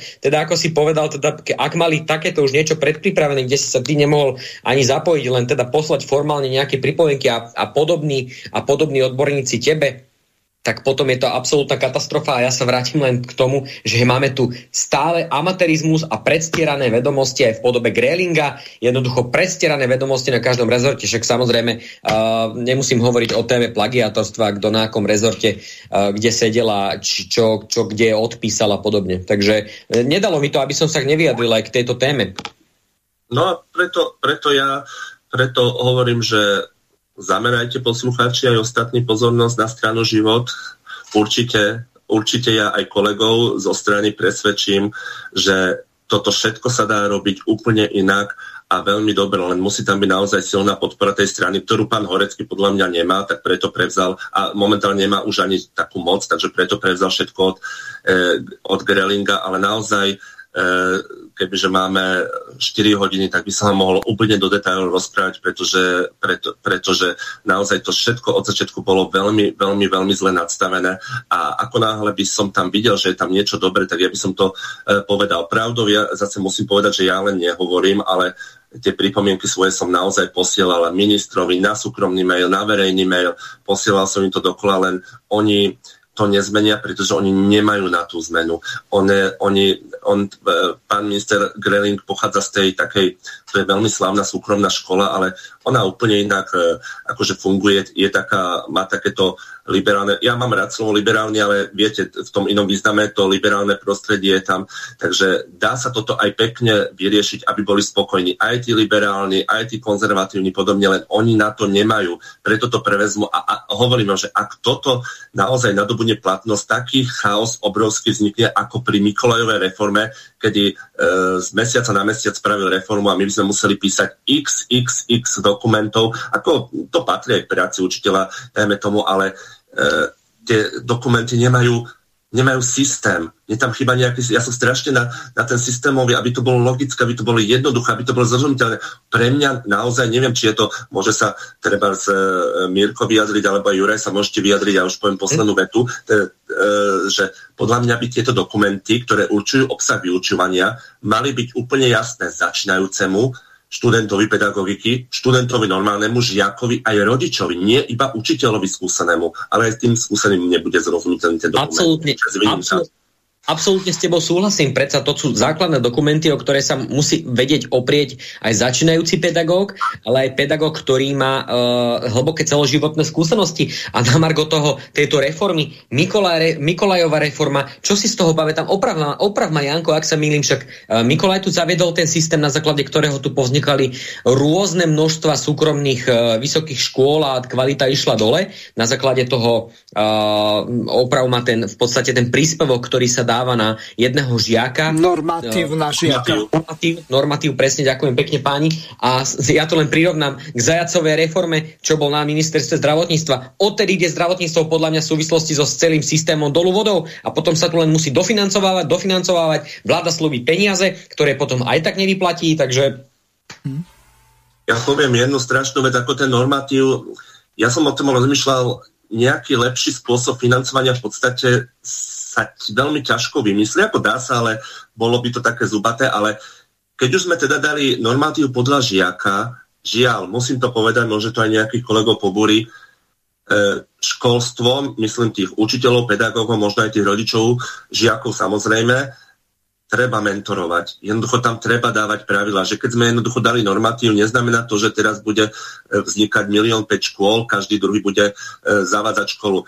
Neznamená to, že keď sme dali domáce vzdelávanie, ako možnosť, neznamená to, že teraz každý druhý žiak bude mať domáce vzdelávanie, nebude si to kontrolovať a bude si tam robiť, čo chce, a založí si domácu školu, kto absolútne to chce. Jednoducho tam musí byť kontrola, ale vo všetkých oblastiach štátu, kým sa Slováci nenaučia tú demokraciu naozaj využívať tým demokratickým spôsobom, že musí tam byť nejaká zodpovednosť, nie, že teraz my niečo dovolíme v tom školstve a zrazu to bude znamenať, že je dovolené takmer, že je dovolené úplne všetko. Sloboda sa viaže so zodpovednosťou, v tomto absolútne s tebou súhlasím, ale v súvislosti s tým normatívom, opravte ma páni, vy v tom máte určite väčšie skúsenosti než ja, ten normatív je momentálne nastavený tak, že napríklad súkromné vysoké školy dostávajú rovnaký príspevok na žiaka na základe toho normatívu, aj keď napríklad vyberajú ešte poplatok za školné, ako súkromné, a dostanú ešte aj to isté za žiaka ako štátna škola?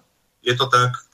Tak to je ale katastrofálne nastavené toto, pretože to znevýhodňuje jednak štátne školy, potom tu vytvára niekomu bezrizikový biznis, lebo rozumiete ma, keď ide napríklad niekto podnikať do súkromného sektoru, musí strpieť, respektíve musí prejsť tým rizikom, že bude niekde stratový, však veď podnikatelia idú podnikať do rizika, oni dávajú častokrát svoj majetok a tu si niekto urobí súkromnú školu a má na základe normatívu príspevok zo štátu a plus ešte vyberie školné. Takže to sa mi zdá absolútne ako zvrátený systém, niečo podobné, ako to nastavil teraz Budaj v súvislosti s tým zálohovaním pliaž, ktorému sme sa venovali na začiatku relácie.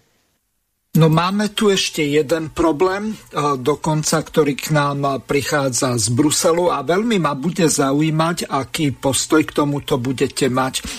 Viete pravdepodobne, že mali sme v parlamente dvojkolové zamietnutie Istanbulského dohovoru. Teraz situácia sa vracia takým spôsobom, že zrejme Európsky parlament ten Európsky dohovor odsúhlasí, ratifikuje ho a cez článok 7 odsek 2 tak to príde k nám ako nariadenie Európskej únie. Ja mám z tohoto obavu. Teraz si vypočujeme dvoch europoslancov, pána Uhrika a pani Nicholsonovú. Uhrík v prestrelke s Nicholsonovou a ďalšími europoslancami k téme opätovnej snahy o pretlačenie Istanbulského dohovoru. Istanbulský dohovor obsahuje aj rodovú definíciu, čo eliminuje akejkoľvek debaty o tom, že sa jedná len o odsúdenie páchané na ženách. Národná rada Slovenskej republiky odmietla pristúpenie k Istanbulskému dohovoru obsahujúcemu gender ideológiu 25. februára 2020. Teraz chcete, aby Európska únia pristúpila k tomuto dohovoru ako celok a že vlastne takéto uznesenie národných parlamentov slovenskej vlády neznamená nič, že to tu nikoho nezaujíma. Viete, Každý normálny človek samozrejme je proti násiliu na ženách, ale samozrejme každý normálny človek takisto odmieta prepašovávanie gender ideológie, aká je v tomto dokumente. My sme vstupovali do Európskej únie na to, aby sme mohli slobodne obchodovať a slobodne cestovať, nie na to, aby nám Brusel alebo Štrásburg určoval, že neexistuje mama alebo otec, ale existuje rodič jedna alebo dva a že to isté dieťa môžu porodiť oficiálne dve ženy alebo dokonca dvaja chlapi. Veď ja sa tým niekedy cítim ako v bláznici. A predsa máme ešte stále krajiny, ktoré sa boja definície rodu a rodovo podmieneného násilia. Dokonca tu máme europoslancov zo Slovenska, ktorí strašia gender ideológiou. V krajinách, ktoré odmietli Istanbulský dohovor, zastal čas. Proti takémuto spiatočníctvu sa Európska únia musí postaviť.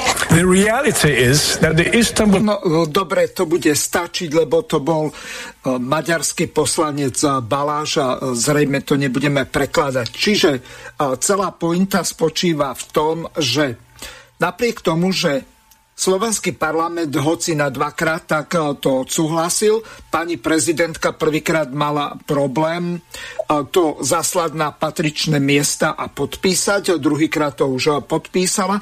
Napriek tomu, keď sme to vyhodili oknom, tak sa nám to vracia možno z druhej strany pivničnými dverami. Čo vy na to a čo za takýchto okolností, ak to bude nariadenie alebo smernica zo strany Európskej únie, ktorú budeme musieť implementovať do našej legislatívy, hoci náš trestný zákon tak dosť jasne a tvrdo postihuje takéto násilie. Iná vec je, ako benevolentne sa k tomuto stávajú súdy a samozrejme polícia, pretože spravidla nedoriešia nič a pokiaľ by mali toho násilníka vyviesť alebo niekde umiestniť mimo tej rodiny, kde pácha to násilie. A ešte tu je úplne iný problém. Nie je páchané len násilie na ženách, ale násilie žien na mužoch. Tým nemyslím len tých, ktorí sú pod papučou a že to je, povedzme, fyzické násilie. Ženy častokrát na mužoch páchajú aj psychické násilie a dokáže toho muža zničiť tak, že buď si nájde milenku, alebo sa stane z neho alkoholik. Takže čo si o tomto myslíte a čo sa s tým dá robiť za predpokladu, že to príde ako nariadenie z Bruselu a budeme sa musieť tomu podriadiť. Nech sa páči. Ďakujem veľmi pekne, Mirko, za túto tému. Jasne odznelo v dokrutke 25.2.2020 Národná rada Slovenskej republiky Istanbulský dohovor odmietla.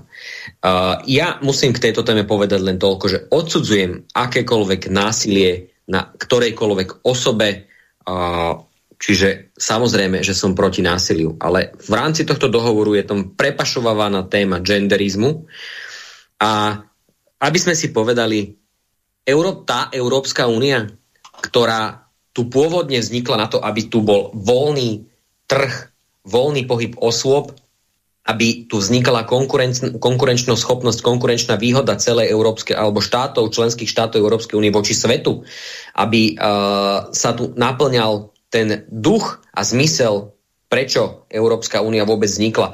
Tí skorumpovaní predstavitelia Európskej únie, ktorí sa teraz dozvedáme, že aké kauzy vychádzajú na povrch ohľadom korupcie v rámci Európskej komisie, tak taká ide pretlačať takéto niečo a tlačiť na Bulharsko, Česko, Maďarsko, Lotyšsko, Litvu a Slovensko, aby sme dohovor bezodkladne ratifikovali.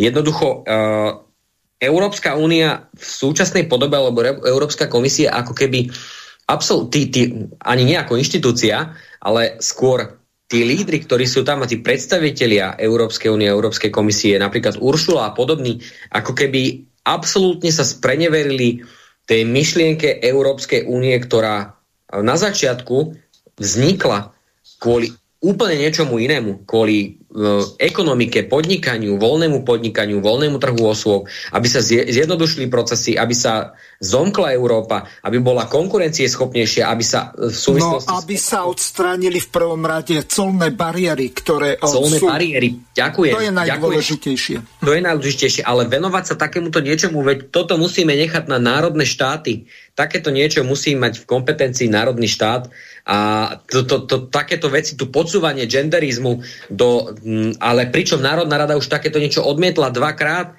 a aj keď prezidentka Čaputová veľmi nerada, ale ako si uviedol, musela zohľadniť názor Národnej rady Slovenskej republiky, najvyššie inštitúcie, od ktorej je odvodená akákoľvek moc v tejto krajine.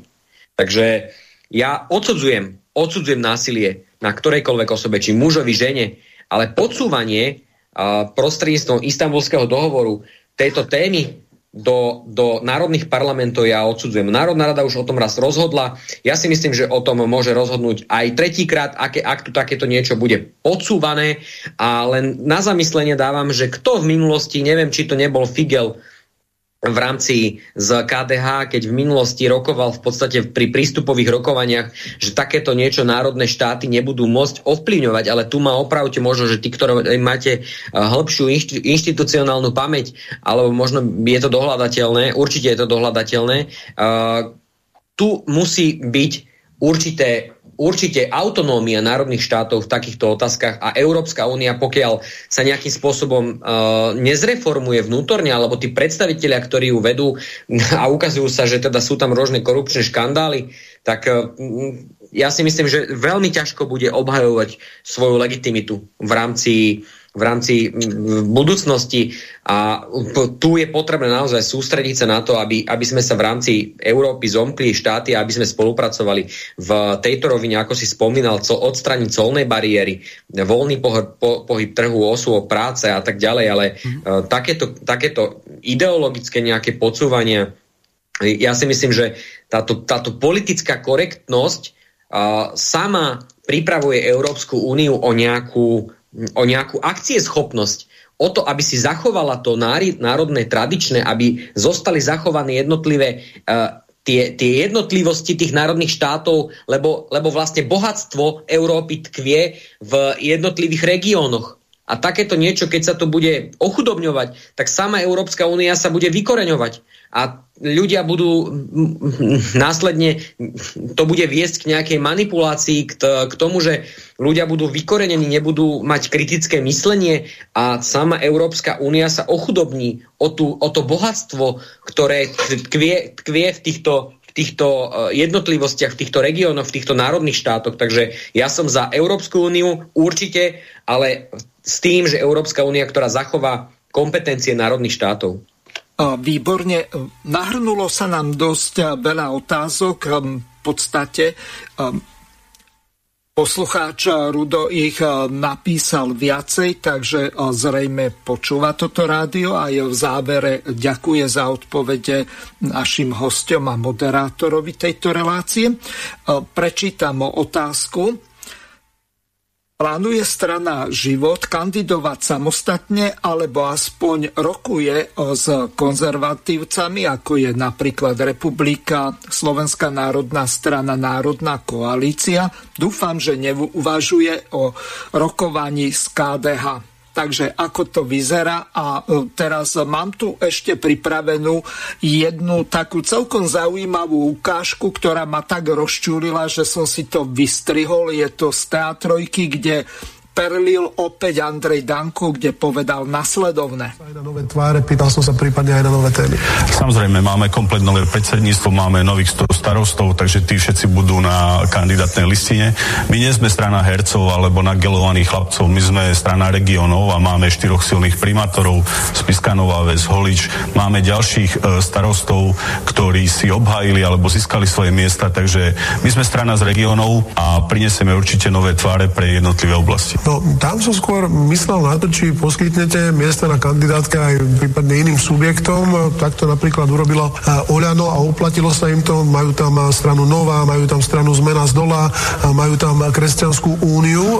O vašich integračných snahách sme tiež všeličo počuli a skôr ako do národného košiara, tam ako keby ste siahali zatiaľ do takého sociálneho a socialistického košiara. Tak ja som počul pred chvíľou pána Blanára a ja verím, že si Smer uvedol vedomí, že tá ich súťaž a zlý vzťah Roberta Fica s Petrom Pellegrinim ubližuje slovenskej opozičnej politike, pretože ja som presvedčený, že ak by Peter Pellegrini chcel svoju šancu chytiť za pačesy, tak už teraz by tu bol silný blok, ktorý by bojoval nie o účasť vo voľbách a získanie hlasov, ale o ústavnú väčšinu. Ja som aj Ficovi, aj Pellegrinimu povedal, že myslím si, že už teraz by mala byť tieňová vláda, ktorá by pripravovala zákony na zmenu spoločnosti. Mňa mrzí ich vzťah, robím všetko preto a presvedčam ich z tej pozície mimo parlamentnej strany. Ak to Pellegrini odmietne a aj Fico chce ísť sám, ja to rešpektujem. Komunikujeme aj s menšími politickými stranami. Ja som im ponúkol miesto na kandidátnej listine od 10 do 15 pre predsedov týchto menších politických strán. Komunikoval som už s pánom Radačovským, komunikoval som s Národnou koalíciou, komunikoval som aj s pánom Tarabom, takže tie rokovania prebiehajú a uvidíme, ako dopadnú. A keď neprekonajú ani Fico, ani Pellegrini, ani títo iní svoje, tak Slovenská národná strana pôjde bojovať o svoje miesto a ja som plný sily po týchto 3 rokov, kedy nás naozaj deptali, kedy nám prišívali veci, kedy to nebolo ľahké v opozícii ostať v politike, ale vidíte asi, že mám opäť chuť a energiu bojovať a som pripravený naozaj opäť slúžiť a pracovať pre ľudí. No, čo sa týka pána Radačovského, rozumiem, ten má v podstate také nastavenie konzervatívne, ako máte vy, čo sa týka pána Tarabu detto, tam nie je pochybnosť, ale ja som niečo započul o socialistoch Eduarda Chmelára, počul som dokonca o Komunistickej strane Slovenska, kde je pán Hrdlička. Ja som vždy povedal, že či sa to niekomu páči alebo nie, žijeme z podstaty komunizmu. Boli tu vybudované cesty, diaľnice, školy, kultúrne domy. Ja si myslím, že majú oveľa silnejší sociálny pilier ako Hlas aj Smer, ale na druhej strane chcem zdôrazniť, že my sa s tými stranami nezlučujeme, tie dohody nie sú podpísané a jediná ponuka od nás je pre tieto strany, aby rozmýšľali, či chcú mať svojho predsedu na kandidátnej listine SNS a ak to akceptujú, budeme sa samozrejme ešte predtým baviť o tom, ktoré témy sú prienikové a ktoré sú rizikové, pretože áno, aj zaznieva hlas v našom predsedníctve, že niektoré strany by sme nemali oslovovať, ale ja som sa snažil aspoň stretnúť s tými predsedami, ktorí sa nepohádajú vo výťahu, lebo ako poznáme napríklad Pištu Harabina, vojde do výťahu, poháda sa sám. No, takže s ním ste rokovali? Nie. OK, a s kým ste teda rokovali? To som vám Taraba, pán Radačovský, Maračovský má stranu Patriot? Ja ešte raz vysvetlím podstatu. Nie je teraz podstatné, kto s kým ako rokuje.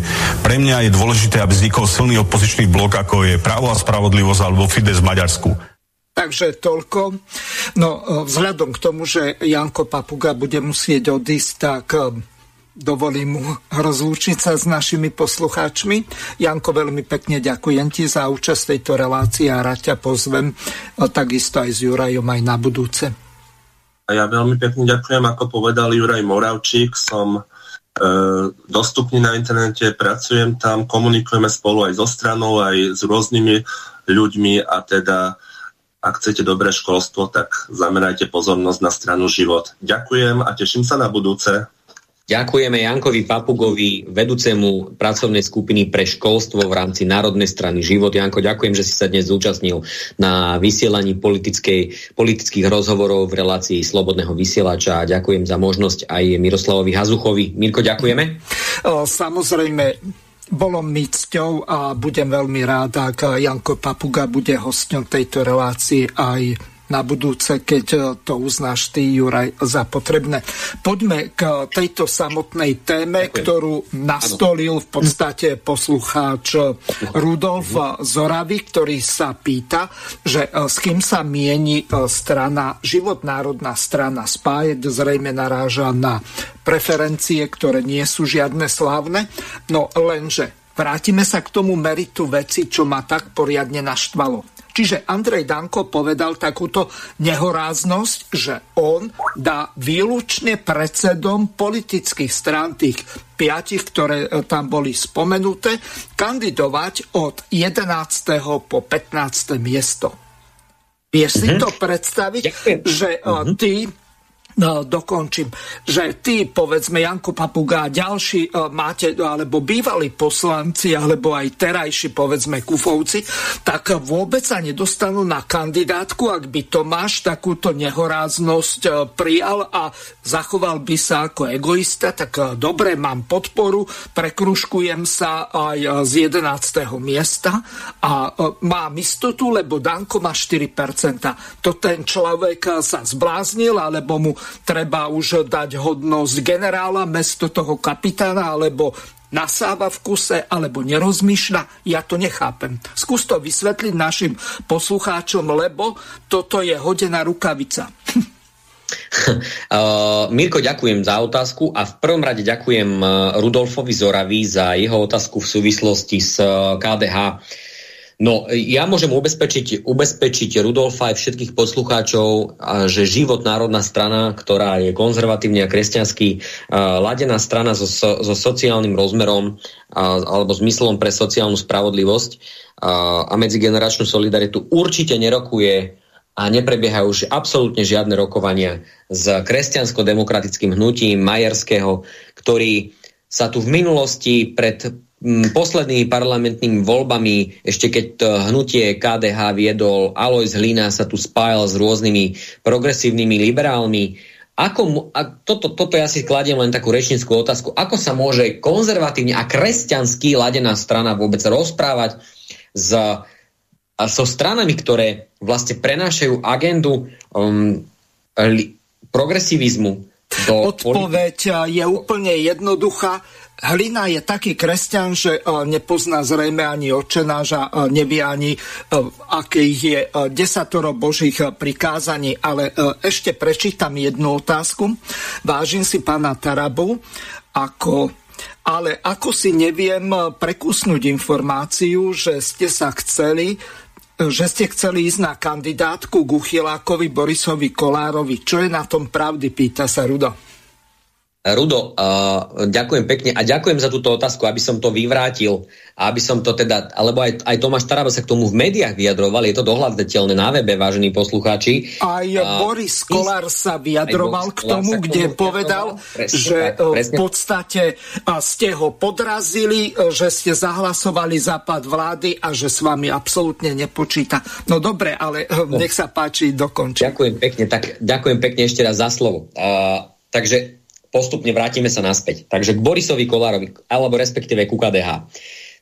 Myslím si, o KDH v súčasnej dobe, že samozrejme rokovania s nimi neprebiehajú ani nebudú. O KDH si myslím v súčasnej dobe, že pán Majerský je absolútne zameraný človek iba sám na seba. Vôbec toto jeho egoizmus, ktorý nehovorí o nejakom hnutí, o nejakom ďalšom pôsobení hnutia, v podstate on hovorí o tom, že KDH je silná strana, že bude mať dobrý výsledok vo voľbách, lebo sú silní v regiónoch. Samozrejme, lebo v regiónoch to KDH je silné, ale na mestách a obciach. Ale pán Majerský nevie vôbec jednotiť kresťansko-demokratické hnutie za myšlienky naozaj kresťanstva a konzervatívnych tém. Prečo sa nedostalo aj to hnutie do parlamentu za čias vedenia Alojza Hlinu, lebo ako si ty povedal, že toto sú podľa mňa len iba hrané a predstierané nejaké hodnoty kresťansko-demokracie. Je mi to ľúto, že to musím povedať, ale naozaj ja nevidím v KDH tú kresťanskú stranu, ktorou sa ona na billboardoch snaží nejakým spôsobom podsúvať voličom. Ešte jedna poznámka.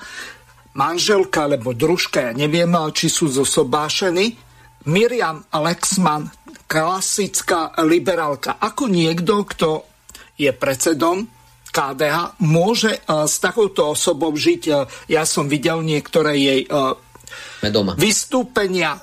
To je človek, ktorý je nekompatibilný s kresťanstvom, aspoň podľa môjho vzdelania a skúsenosti. Každý má triezvý úsudok, každý má kritické myslenie, nech sa páči, nech si každý urobí názor sám. Ďakujem ti, že si toto spomenul a sme doma, presne tak. Toto je iba podľa mňa predstieraný konzervativizmus a predstierané kresťanstvo a keď príde isté k istému, tak samozrejme zradia. Tak ako napríklad pani Záborská v rámci Olano, v rámci Kresťanskej únie, takisto zradila to, čo rozprávala predtým. Možno, že nás počúvajú aj kňazi, to, čo rozprávala na rôznych seminároch. pre kňazov, kde dávala prednášky ešte ako poslankyňa Europarlamentu, rozprávala pomaly o tom, čo majú kňazi kázať v kostloch, ale keď bola v parlamente, respektíve je teraz v parlamente v rámci Olano a v rámci Kresťanskej únie, tak čo presadila v rámci konzervativizmu? Čo presadila? Nič, absolútne nič, tak ako ani Heger. No a aby som sa dotkol toho Kolára, vyvrátim to. My absolútne v súvislosti so Smer rodinami sme sa nikomu nevnúcovali, ani žiadne ponuky sme nedávali. Pán Kolár to sám vysvetlil, Boris Kolár. Samozrejme, že sme hlasovali za pád vlády a žiadne ponuky sme Kolárovi my ako Život, Národná strana nedávali. Pánovi Kolárovi by to iba pomohlo, keby mal v podstate na svojej strane takto uvažujúcich ľudí ako si je Tomáš Taraba, Kúfovci, ale hovorím, v našej strane my konzervativizmus a kresťanské hodnoty nepredstierame, ani hodnoty rodiny nepredstierame. Takže asi som, dúfam, že som dostatočne odpovedal aj túto otázku. Dobre, prišla ďalšia ťažká otázka. Prečo odišli? Ešte sme nezodpovedali, Mirko, tú otázku prvú. No, k tomu sa dostaneme, ale prečítam túto, ja na to nezabudnem, lebo Danko, to je samostatná kapitola.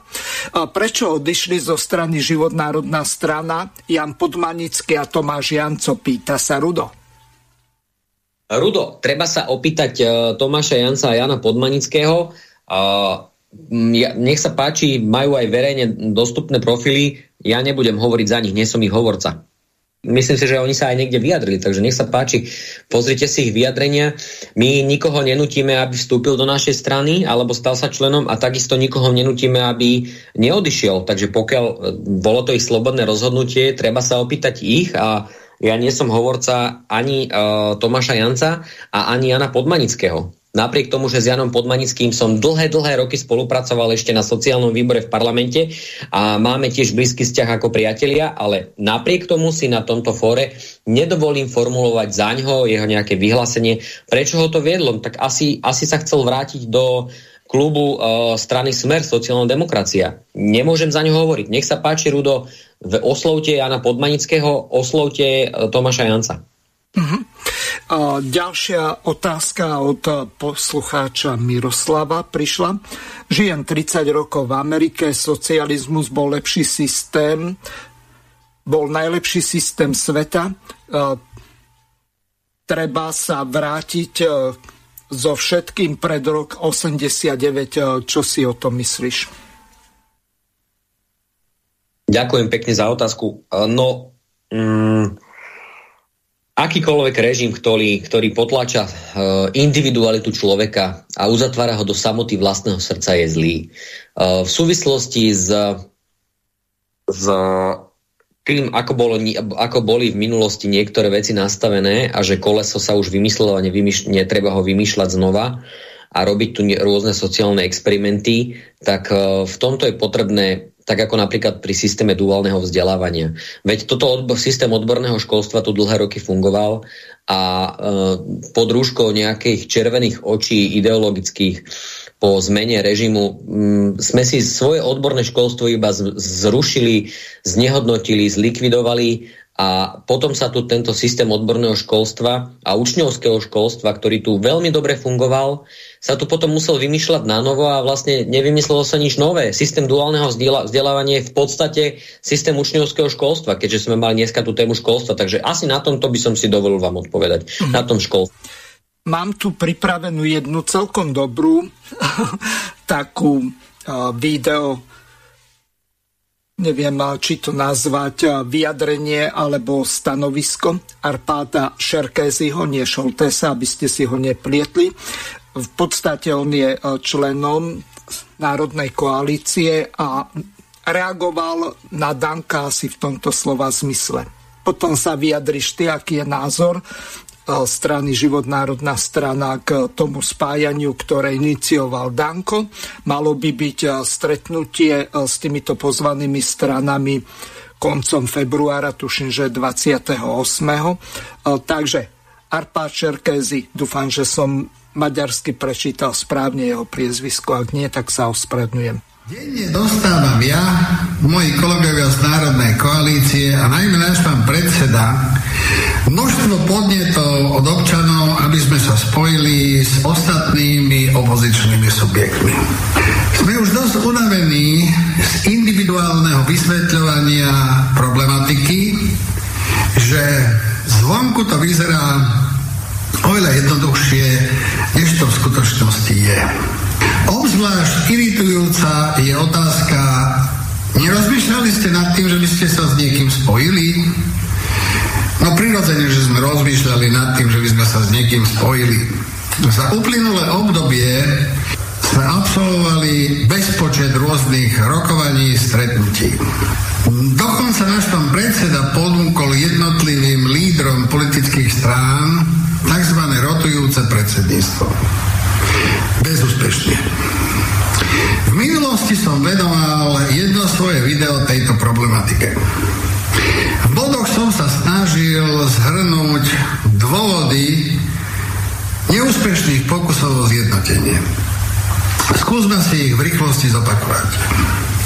Na prvom mieste vidím ako hlavný dôvod nadmerné ega jednotlivých lídrov politických strán. Navonok farizejsky deklarujú ochotu spájať sa, v skutočnosti len za podmienky, že šéfovať novovzniknutým subjektom budú práve oni. Ak vám niekto odkáže, že ak mu zoženiete 30 000 voličov, môže si milostivo váš pán predseda strihnúť s ďalšími dvoma o 6. až 15. miesto na jeho kandidátke. Samozrejme, že je to urážka. Na vysvetlenie. Náš pán predseda napriek vysokej škole takmer 30 rokov fyzicky pracoval. Presnejšie lakoval auta. Zarobil viac, než stihol minúť. Mal presne stanovený pracovný čas a dostatok priestoru na sebarealizáciu a na venovanie sa svojej rodine. Na politiku sa nedal preto, aby za 5 000 plat bezducho stláčal gombiky podľa toho, ako mu niekto povie. Na druhom mieste vidím ako prekážku spájania sa predvolebné dohovory jednotlivých subjektov o povolebnej spolupráci. Niektoré z nich už majú aj rozdelené ministerstva. Samozrejme, že nepotrebujú ďalšie prívestky, čo v skutočnosti nikdy nepriznajú. Na treťom mieste vidím ako veľký problém uspokojenie sa jednotlivých lídrov so ziskom 3%. To sa samozrejme rovná 2-miliónovému štátnemu príspevku za volebný výsledok. Okrem týchto hlavných bodov si neviem predstaviť našu spoluprácu so sprofanovanými politikmi, ktorí v minulosti boli súčasťou tej alebo onej vládnej garnitúry. Neviem si predstaviť ani spoluprácu s tzv. Riadenou opozíciou, ktorá podlieha tým istým vplyvom ako súčasná vládna koalícia. Takže asi toľko. Juraj, teraz tvoje stanovisko, to je stanovisko Arpada Šerkeziho a pravdepodobne aj Rudolfa Huliaka. Ako dopadli tie jednania s Dankom, a to ešte podľa toho, čo povedal Arpad, tak to bolo miernejšie, že to už bolo od 6. miesta až po 15., že si môžete vylosovať. Tu už Danko pritvrdil, to znamená, prvých 10 miest si berie on, potom dá 5 miest pre predsedov politických strán, podľa toho, čo povedal. Takže nech sa páči, komentuj to. Jednal s Tomášom, tak ako to bolo? Ďakujem za priestor. Ja sa ešte vrátim, aby sme nezabudli na otázku Rudolfa na začiatku z Oravy v súvislosti tiež s Dankom, sa to tým spája. Ja nemôžem hovoriť za Národnú koalíciu, ani nejako nebudem komentovať toto stanovisko pána Arpada Šarkeziho, dúfam, že to dobre vyslovujem, ak som si to meno správne zapamätal. Ja sa na týchto rokovaniach som sa nezúčastnil, kde sa zúčastnil pán Arpad Šerkezi, ktorý nejakým spôsobom takto komentuje rokovania s niektorými stranami. Ja len môžem povedať jedno. Ty si sa toho dotkol, Mirko, že tie preferencie sú žalostné. No ja by som to tak žalostne nevidel. My sme načínali pred viac ako rokom s preferenciami 0,2, 0,3, 0,4, keď nás nechceli dávať do prieskumov, respektíve nás ako keby zámerne neuverejňujú, pretože sme kresťansky a konzervatívne ladená strana. A asi toto je môj názor, že prečo nás nedávajú do týchto prieskumov, keďže vieme, že tie niektoré agentúry majú rôzne pohnutky k tomu, akým spôsobom tieto prieskumy koncipujú. A v prieskumoch, ktoré nás zverejňujú, sa momentálne objavujeme z 2,7-2,8%, čo si myslím, že poctivou, autentickou národnou politikou, konzervatívnou politikou, ktorú predstavuje Tomáš Taraba, Filip Kufa ako podpredseda strany a Štefan Kufa, kde sme už mnohokrát v situáciách v parlamente, respektíve títo páni, ukázali, že čo znamená dodržať slovo, čo znamená byť zásadový, tak títo páni, alebo aj my ostatní, ktorí sme v strane, a ktorí teda nie sme v parlamente ako poslanci, ale ktorí sme v strane, tak stranu za rok a pol sme dostali, mali sme snem celoslovenský minulý mesiac, kde prišli okolo cez 80 delegátov, ak sa nemýlim, nemám to presne tú prezenčnú listinu pri sebe. Bolo delegátov z celého Slovenska, okresných predsedov, krajských predsedov, štruktúry máme vybudované. Z 0,4%, keď poviem ten prvý taký nejaký relevantný prieskum, ktorý pred rokom a pol vyšiel, máme momentálne teda 2,7 až 2,8% v prieskumných agentúrach, ktoré teda si dovolia nás zverejniť, keďže sme kresťanskí a konzervatívne a národne orientovaná strana.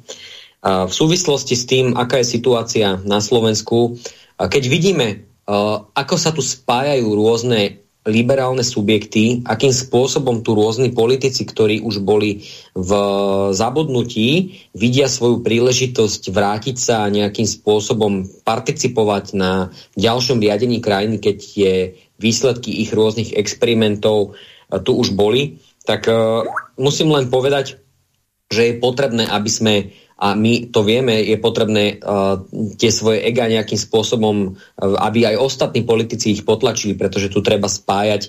A máme to aj na našej web stránke zverejnené, na strana Život, Národná strana. My sme za autentickú národnú politiku, sme za to, aby sa tu národné sily spájali, tak ako sa Národná strana Život vlastne vznikla z Vladachova na Doma Dobre, a takto koncipované strany, ktoré tu boli národne orientované priamoj demokracie. Čiže národné strany treba spájať a treba vytvoriť nejaký silný národný, konzervatívny a kresťanský blok. Ja neviem, že či sú nejaké oficiálne rokovania, ktoré prebiehajú. Ak sú, tak je to len dobre, pretože národné strany treba spájať. No, s týmto konštatovaním sa zrejme budeme musieť rozlúčiť. Čas dnešnej relácie sa naplnil. Veľmi pekne ďakujem Jankovi Papugovi, s ktorým sme sa už rozlúčili, a takisto aj tebe, Juraj. Bude mi cťou, ak v ďalšej relácii už bude môcť prísť aj Tomáš Taraba, alebo po prípade Kúfovci. Nakoniec môžeš pozvať aj Štefana, ten ešte v tejto relácii nebol. Tak budem veľmi rád, ak sa podarí to zorganizovať aj takýmto spôsobom. Budeme tiež veľmi radi. Ďakujeme veľmi pekne za priestor, Mirko. Vážim si všetkých poslucháčských otázok, ktoré prišli. Pozdravujem všetkých poslucháčov Slobodného vysielača, ďakujem Miroslavovi Hazuchovi a určite, ak to povinnosti pracovné dovolia, Tomášovi Tarabovi, predsedovi Národnej strany Život, aj ostatným kolegom zo strany Filipovi alebo Štefanovi, veľmi radi príjmu pozvanie a zúčastnia sa na našej relácii Politické rozhovory. Takže ešte raz ďakujem za účasť v relácii. Lúčim sa s tebou a takisto aj s našimi poslucháčmi. Do počutia. Vysielací čas dnešnej relácie veľmi rýchlo uplynul, tak sa s vami zo štúdia Banská Bystrica Juh lúči moderátor a zvukár Miroslav Hazucha, ktorý vás touto reláciou sprevádzal. Vážené poslucháčky a poslucháči, budeme veľmi radi, ak nám zachováte nielen priazeň, ale ak nám aj napíšete vaše podnety a návrhy na zlepšenie relácie, lebo bez spätnej väzby nebudeme vedieť relácie zlepšovať, za čo vám opred veľmi pekne ďakujem. Do počutia. Táto relácia vznikla za podpory dobrovoľných príspevkov našich poslucháčov. I ty sa k nim môžeš pridať. Viac informácií nájdeš na www.slobodnyvysielac.sk. Ďakujeme.